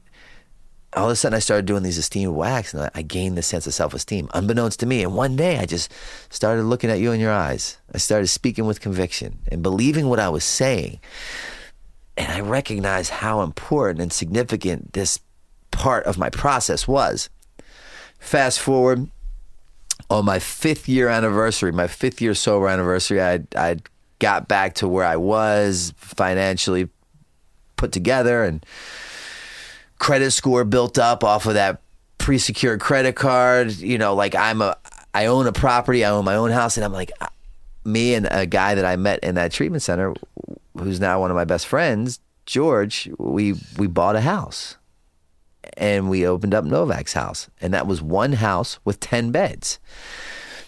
And uh, oh, you bought the first house you bought was for other people, like for sober living. Yeah, yeah. Wow. Well, my own house. I bought my own house, so I was living in my own house. Oh, got you. Okay. And I bought that one on my three-year anniversary. Okay, I bought it. My own personal house. Okay. But then on my fifth year, we bought one home, named it Novak's House, Wilmington, Delaware. One house, ten beds, and we just celebrated our three-year anniversary on November fourth.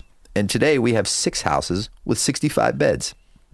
Damn, that's and, awesome. And it, I, I didn't go to real estate school. Uh, I, I didn't come from this background. I just, all I did was get the fuck out of my way. Mm-hmm. I just learned that the common denominator in my problems were me. And if I surrounded myself with like genuinely good-hearted, like-minded people, I could get to where I'm trying to go with the assistance from some people that knew, wow. Not me. And um. And and now what I do is I just travel around. I, I, I'm a motivational speaker, and I, I raise money to provide a scholarship fund. And and the why behind my whole purpose, all these fucked up stories that you heard about, is to show you that like change is possible, and that your history does not have to dictate your future, but it can absolutely guide and direct it. And now I just raise lots of money to provide a scholarship fund. Therefore, any man, because I only have men's houses, upon completing some form of an inpatient program that want to continue their journey but don't have the finances to do so, we will give you a bed. Wow, dude. Until you can kind of transition into paying your own bills and becoming self-sufficient, helping. Mm. I'm just doing what was done for me. Yeah. Right? I, I'm, right? I'm not trying to reinvent the wheel or solve world hunger here. I'm just, that's my story, and my story produced this outcome. So how dare I, how fucking dare I safeguard it and not share it with the world? Because this is the beautiful, magical thing about recovery. In our weird world, anywhere in business, Anywhere in business, if I come up to you and I give you something that I have, I am to walk away with less. Fact. Mm-hmm. Fact, fact, fact. Prove me wrong. But in my world of recovery, if I walk up to you and I give you something that I have, I walk away with more. It only makes sense within my world. Hmm. And other people that live in my world, recovering people, can attest to it.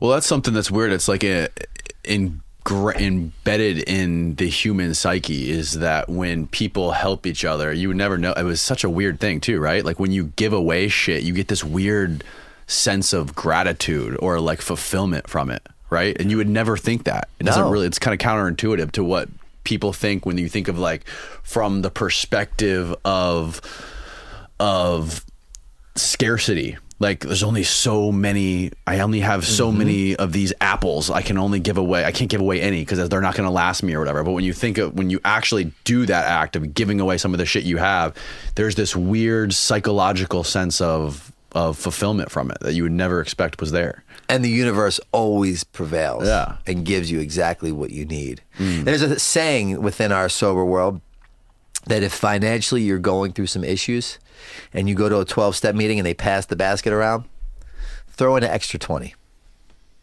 Like that's mm. what's impressed upon, mm-hmm. you know, from my lineage of mentors. Like yeah. you're financially strapped, you're going through these difficulties financially, I want you to throw an extra twenty in the basket. Mm-hmm. Like what? Right. Yeah. yeah. That's a Tony Robbins thing. He always talks about that. Mm-hmm. Yeah, I don't know much about him. You don't? I know Dude, who you can, he you is. You could be the next Tony Robbins. I know who he is, but I just stay in my own lane. You give Tony Robbins a run for his money. I, uh, I I just stay in my own world. Flying around in my jet helicopter. Yeah, it's, he's a pretty extreme guy. Yeah, no doubt. But then, so so then the six houses, and, and I just, I know from where I came from in the world that I revolve myself in uh, and surround myself in it, it with it. I I can create any environment that I seek. I truly believe if I wanted to be a, a brain surgeon, I could be a brain surgeon. I just have to devote the time, attention, and, and energy it takes, but I can do that. So with that mentality, what I've learned, again, mentality creates reality. That's a fact. I know that to be true with my world. Um, I was like, dude, I could be doing more. I could be helping more. I could do better, help more in a much more efficient manner. So I created my own treatment center. I opened up Redemption Addiction Treatment Center, mm-hmm. which is um, basically like my houses, pardon the expression, but on meth.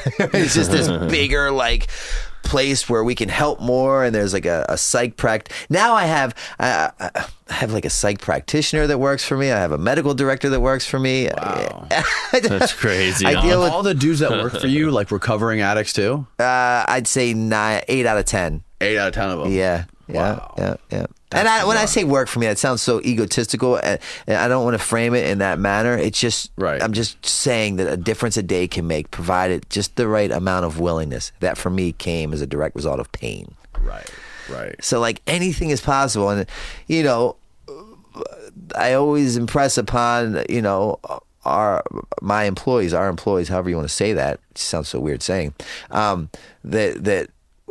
The moment that we forget the back for which we've built this organization on, fucking light it on fire, right? Because the client's care must come first. But the moment it becomes financially driven and incentivized, and yeah. it's it's not, the very first thought is, how would the clients feel about it? How would it affect the clients? When it's more like, oh, then it's like, Shut pack it, it up, man. Yeah. Pack it up. Yeah, it's not genuine anymore. No. No. Are methadone clinics still a thing? Uh-huh. Really? I'm a big fan of all that. You are? Mm-hmm. Because at the very least, right, the chocolate chip analogy. Uh, MAT, medicated assisted treatment, mm-hmm. methadone, Suboxone, Subutex, Vivitrol.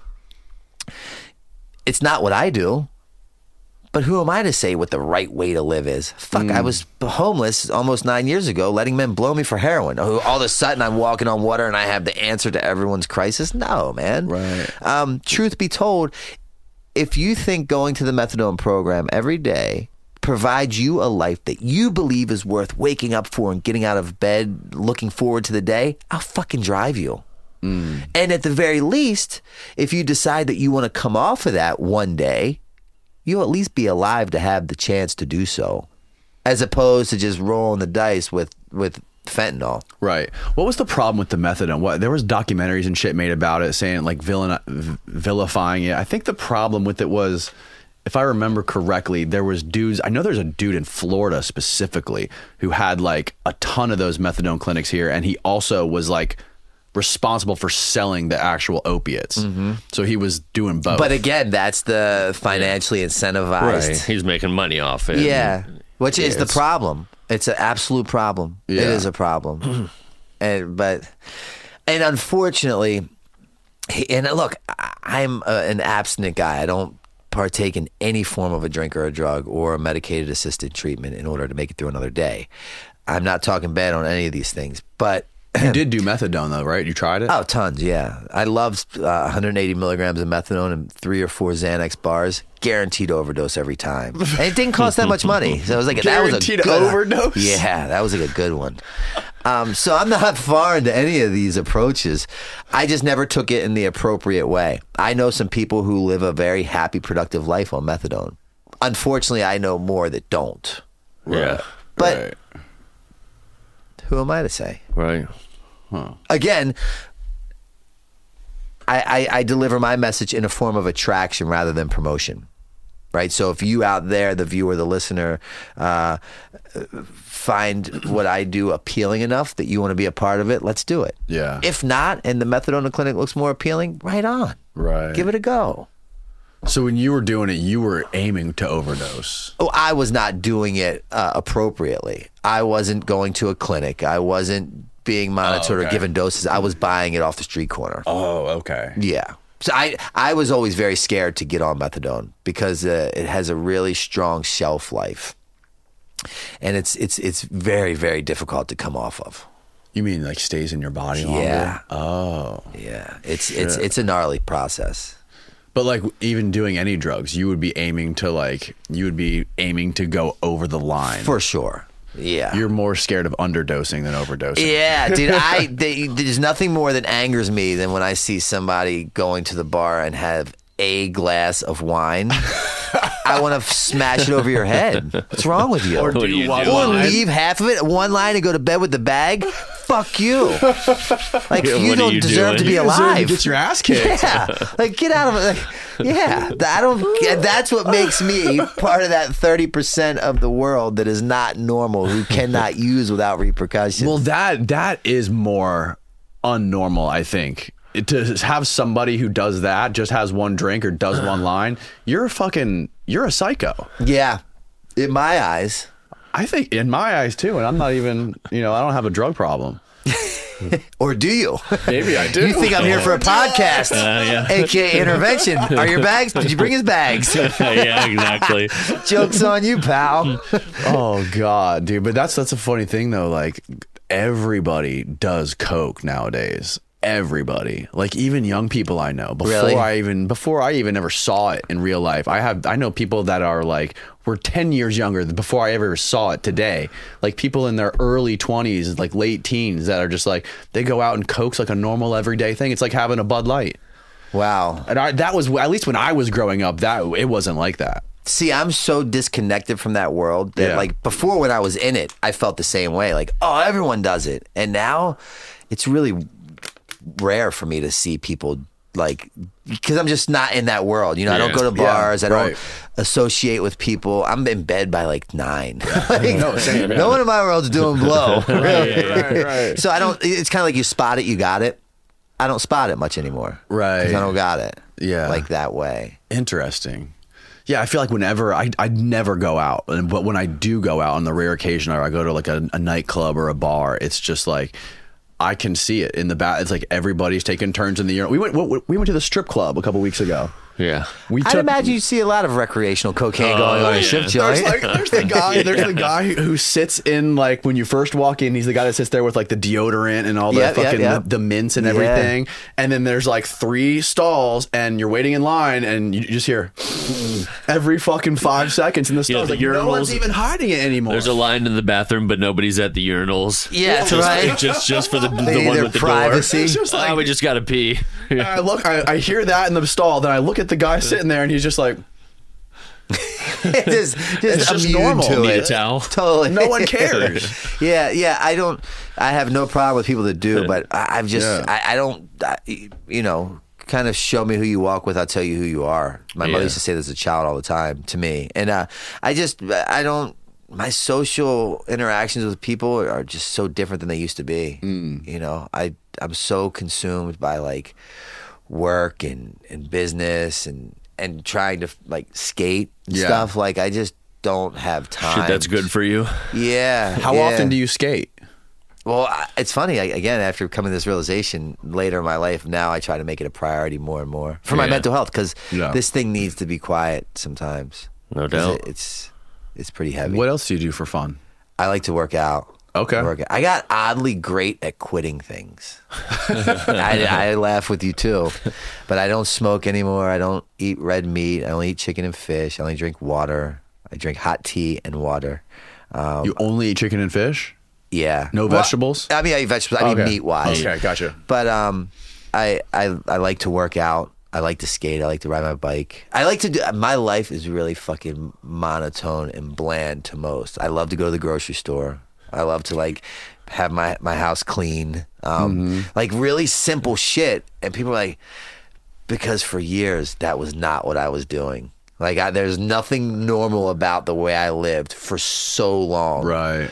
That now, like, there's, dude, Friday night at nine p.m. was a Dateline special that I wanted to see, and I was so happy. I was so excited to, like, I had just my sweet, like, sleep clothes on, nine p.m., a beautiful fall night, like, hang out with my cats, lit some candles, and just watch this with two your cats? Hours. Hell, I'm a cat yeah. fanatic. I'm like, are you? So is he. Yeah. I, yeah, I love cats. And he's from Pittsburgh. Dude, I, that's my one cat. Like, oh, hell yeah, yeah, I got a black and white cat. I have one of them, too. Tuxedo I, cat. I believe I was a cat in my past life. Oh, yeah? Why? And I I like to know what's going on with things, but without being in the mix. Okay, yeah. I like to pick and choose who I give my attention to. I like to leave when I want to leave. Mm-hmm. Um, when I'm home and not traveling, I eat the same thing every day. And uh, I keep weird hours sometimes. Huh. Very feline-ish. Yeah. I, that's like legit. How? Cats are fucking psychos, dude. I, there is, cats aren't are they, cool, man. Aren't they the one animal that just kills for just kills for fun, not for food? Like, I've heard that before. I don't know. Kills is there sport. Any other animal that just kills shit for fun, like lizards and shit? I've heard I think I don't want to say they do it for. See, I'll fucking go to defend them, but yeah. I think they do it to bring back to their owner to say like, "Hey, look what I've done." They definitely for you. Do that. Yeah. Oh yeah. Because they, they bring the mice back and put it yeah. on your door. That's true. Yeah. yeah, that's true. So I don't know if it's a fun. Yeah, but what thing. Other fucking animal does that? I don't know. You know, know, do dogs do that? I don't think dogs kill, really. Well, the ones, the, the hunting dogs that go, yeah, right. They pick the dead up. Mm. I don't know. What, um, you know, there's, have you, like, experimented with good drugs? Like, you know, there's people out there who are, like, super obsessed with, like, hacking their body and making themselves like stronger and more efficient and like nah. There's people who like are obsessed with all the the fucking red lights and the saunas and the cold stuff. I do the cold plunges. Do you? And I do the saunas. I do that in my facility with my yeah. clients. People go like the same way you and Overboard, like down the, the dark road. There I don't people go crazy go, with yeah. it. I take supplements. I'm very mm. mindful. Uh, I try to, because I'll go crazy. I'll count carbs. I'll fucking, I'll yeah. go insane because yeah. I'm already insane. Um, so I don't let that dictate what my day or actions look like. I just make a conscious effort to do a little bit better than the day before. So what I try to do is cut out processed foods. Mm-hmm. My food to have like a life to where if I don't eat it within a week, it goes bad. That mm-hmm. I can wrap my head around. Right, right, like, okay, right. This should be good for me. Grocery a, store, staying around, around the edges, not the inside aisles where all the fucking... Oh, that's a great point. Yeah. I never... Yeah, yeah the all edges. The, all the in, yeah, stay on the on the edges where wow. all the produce and the meat that's is. That's where I stay. Yeah. But I never, I've never heard that. The cereal's in the middle. Dang, stay I don't eat cereal. Bullshit. I ate cereal in my hotel this morning, but I don't. I don't eat that. Cereal's so fucking bad for you, dude. I eat, I eat oatmeal every day. Do you really? At home. I saw this meme once, like, if, if someone eats oatmeal for breakfast, stay away from them. Yeah. Because it's like nothing's appealing about oatmeal. I've tried eating oatmeal for breakfast. It doesn't do anything for me. People say it's good, but, like, I don't know. I've, I've also seen documentaries about, like, the glyphosate and shit and all the shit that's sprayed on the oatmeal when they process it. It mm-hmm. can't be bad. But but it could be worse. Uh, you know, you could be eating a box of Twinkies for breakfast. Right. Could so be. It's like, fuck. Yeah, that's I, dude, like the heroin. You're asking me. Breakfast. I'll justify anything as long as I'm sticking a needle in my neck. Straight up. Like, I was yeah. king of justifying any behaviors. Yeah. I'm yeah. the wrong one to ask. But I saw that, and I asked my, I have a psychiatrist friend, this Doctor Yi. It's an insanely intelligent Asian guy, friend of mine. And uh, he created supplements. He puts my whole supplement thing in track. And and I'm like, dude, because I, I eat it every, I eat one pack of steel cut oatmeal, and I mm-hmm. put in organic uh, blackberries and blueberries added every day. Oh, nice. And uh, I'm like, what's the deal? I got all nervous because I've ate that for like four years. And mm-hmm. he's like, dude, don't get caught up on the hype. He's like, if you feel better or good upon eating it, then just follow suit. Like, right. don't, because it's like, who's pushing that narrative? Mm-hmm. Is it is it the right wing or the left wing? like, right, right. Who's going to financially incentivize off of you? Why don't you eat red meat? I, I watched this documentary that definitely was pushing the narrative of vegan or die, yes. for sure. But I did see some things that I thought were pretty beneficial from not. Mm. So I gave it a go. I don't know. I stopped smoking. I stopped. Yeah, all kinds no of nicotine? Stuff. None at all. Dude, I just picked up this habit. Oh, man. Have you seen these? My nephew does them. Really? Apparently they're I so I had a doctor and I didn't I didn't I thought they were bad, right? I figured this is probably just as bad as vaping. But then I had this neuro fucking surgeon in here and he was doing them. Really? This guy from Tokyo, no less. And he comes in with one of these all in fucking Japanese writing.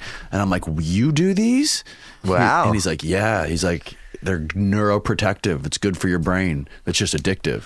Which it very well may be. I'm like, what's wrong with being addicted to something that's good for you?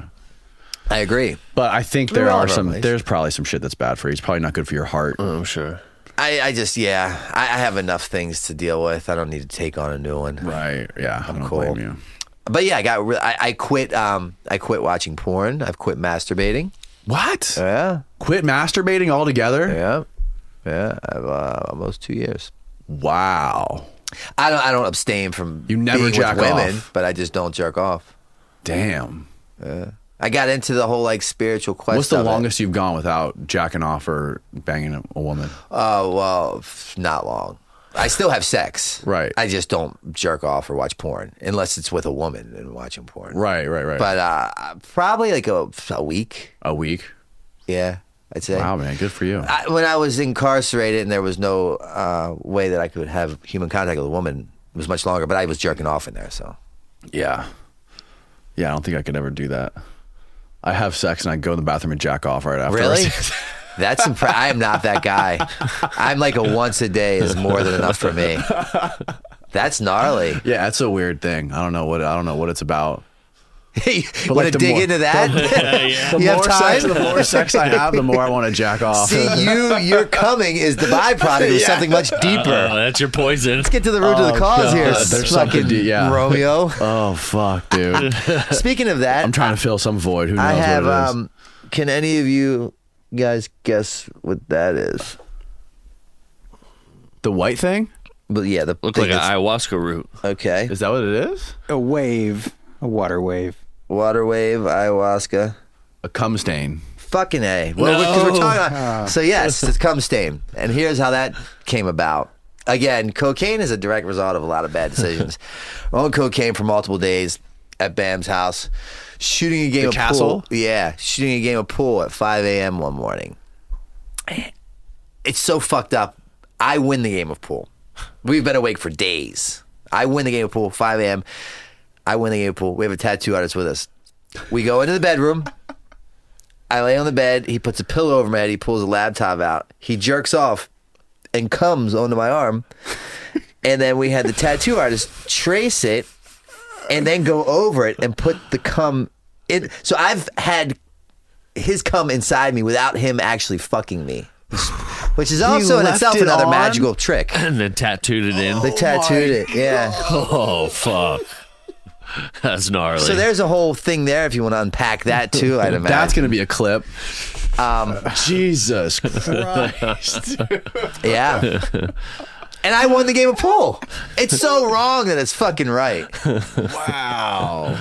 None That's of that incredible. makes sense anywhere no. in the world, but it, it, it makes complete that might be sense. It made sense all the time. And, and see, I, I just, yeah, that was just like, a, all right, we're probably getting ready to wrap. And I just, you start talking about cum, and then I go there. You know what I mean? Like, there's a lot of things like that. I just, for, that, those were just days of, that's just like a Monday morning. I used to bet at uh, people if they could guess it. I give them a hundred bucks. And one time, we're at the airport and uh, drinking a glass of wine, and I'm talking to the guy who serves it, and he's just this flamboyantly gay guy. He's an amazing guy. And I'm like, if you guess what this is, I'll give you a hundred bucks. And he's like, sweetheart, that's cum. And I'm like, God damn it. Oh, they knew. I, my glass of wine was eight bucks, and I had to tip a hundred on top of it. I'm like, oh. Never fucking again.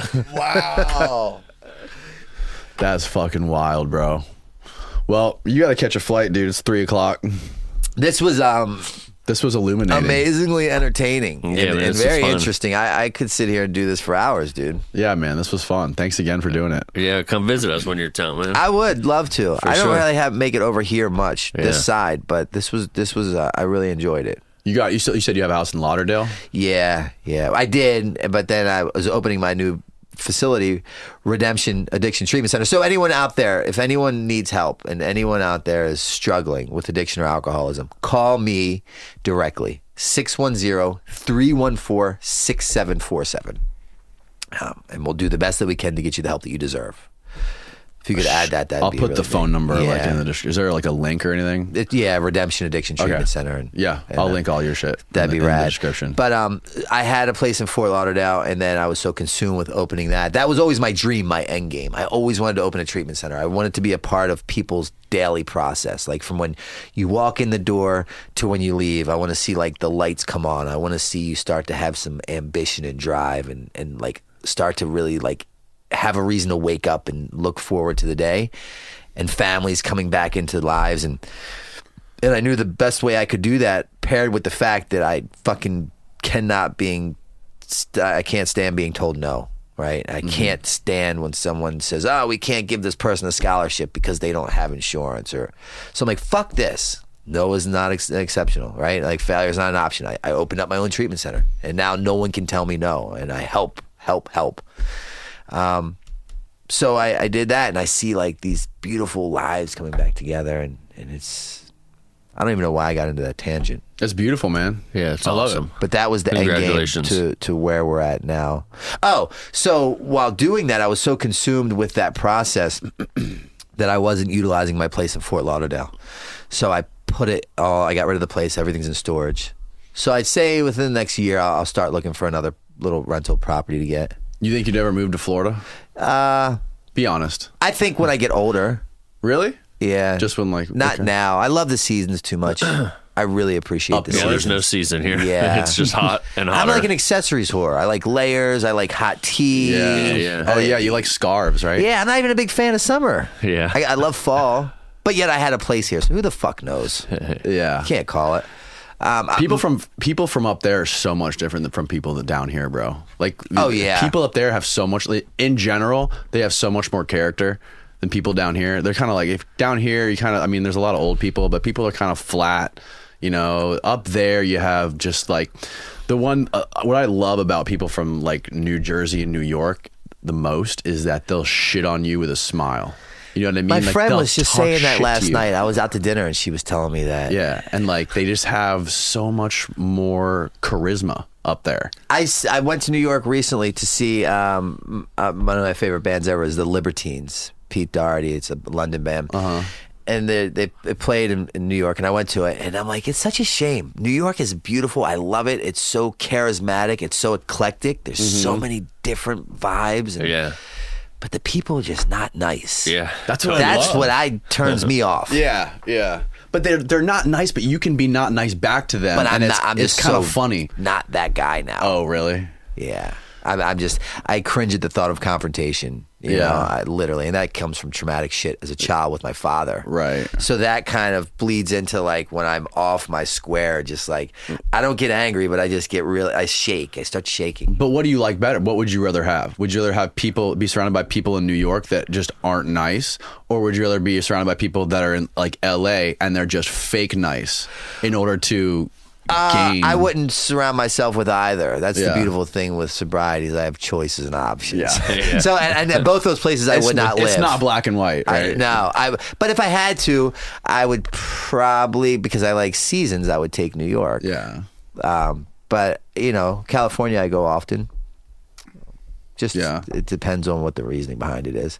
I, I never I, I don't even like something summer, about but I had a cold. place in Florida. It's something about the climate too. Like th that changes you when you're in that I'm getting fucking older. cold weather. I'm getting older, and I'm like really liking like the easier, softer, slower way of things going, mm. um, which I think's added to Florida becoming appealing. Yeah, no doubt. And then I come here, I had everything else set up. I had a place, I had clothes, and it was like no thought to it. Just jump on a plane, cruise, and I have you know it was nice. Mm-hmm. Yeah. So That's I'll cool. do that again. I will. That's the next year. Then maybe we could do a part two. Yeah, yeah, man. That'd be awesome, bro. When's well, the documentary coming? Well, I don't know. Not sure yet. I don't know. No. That's, that's above my pay grade. Where's yeah. Franz? Get yeah. Franz on the phone. Yeah, that's that's a Franz question.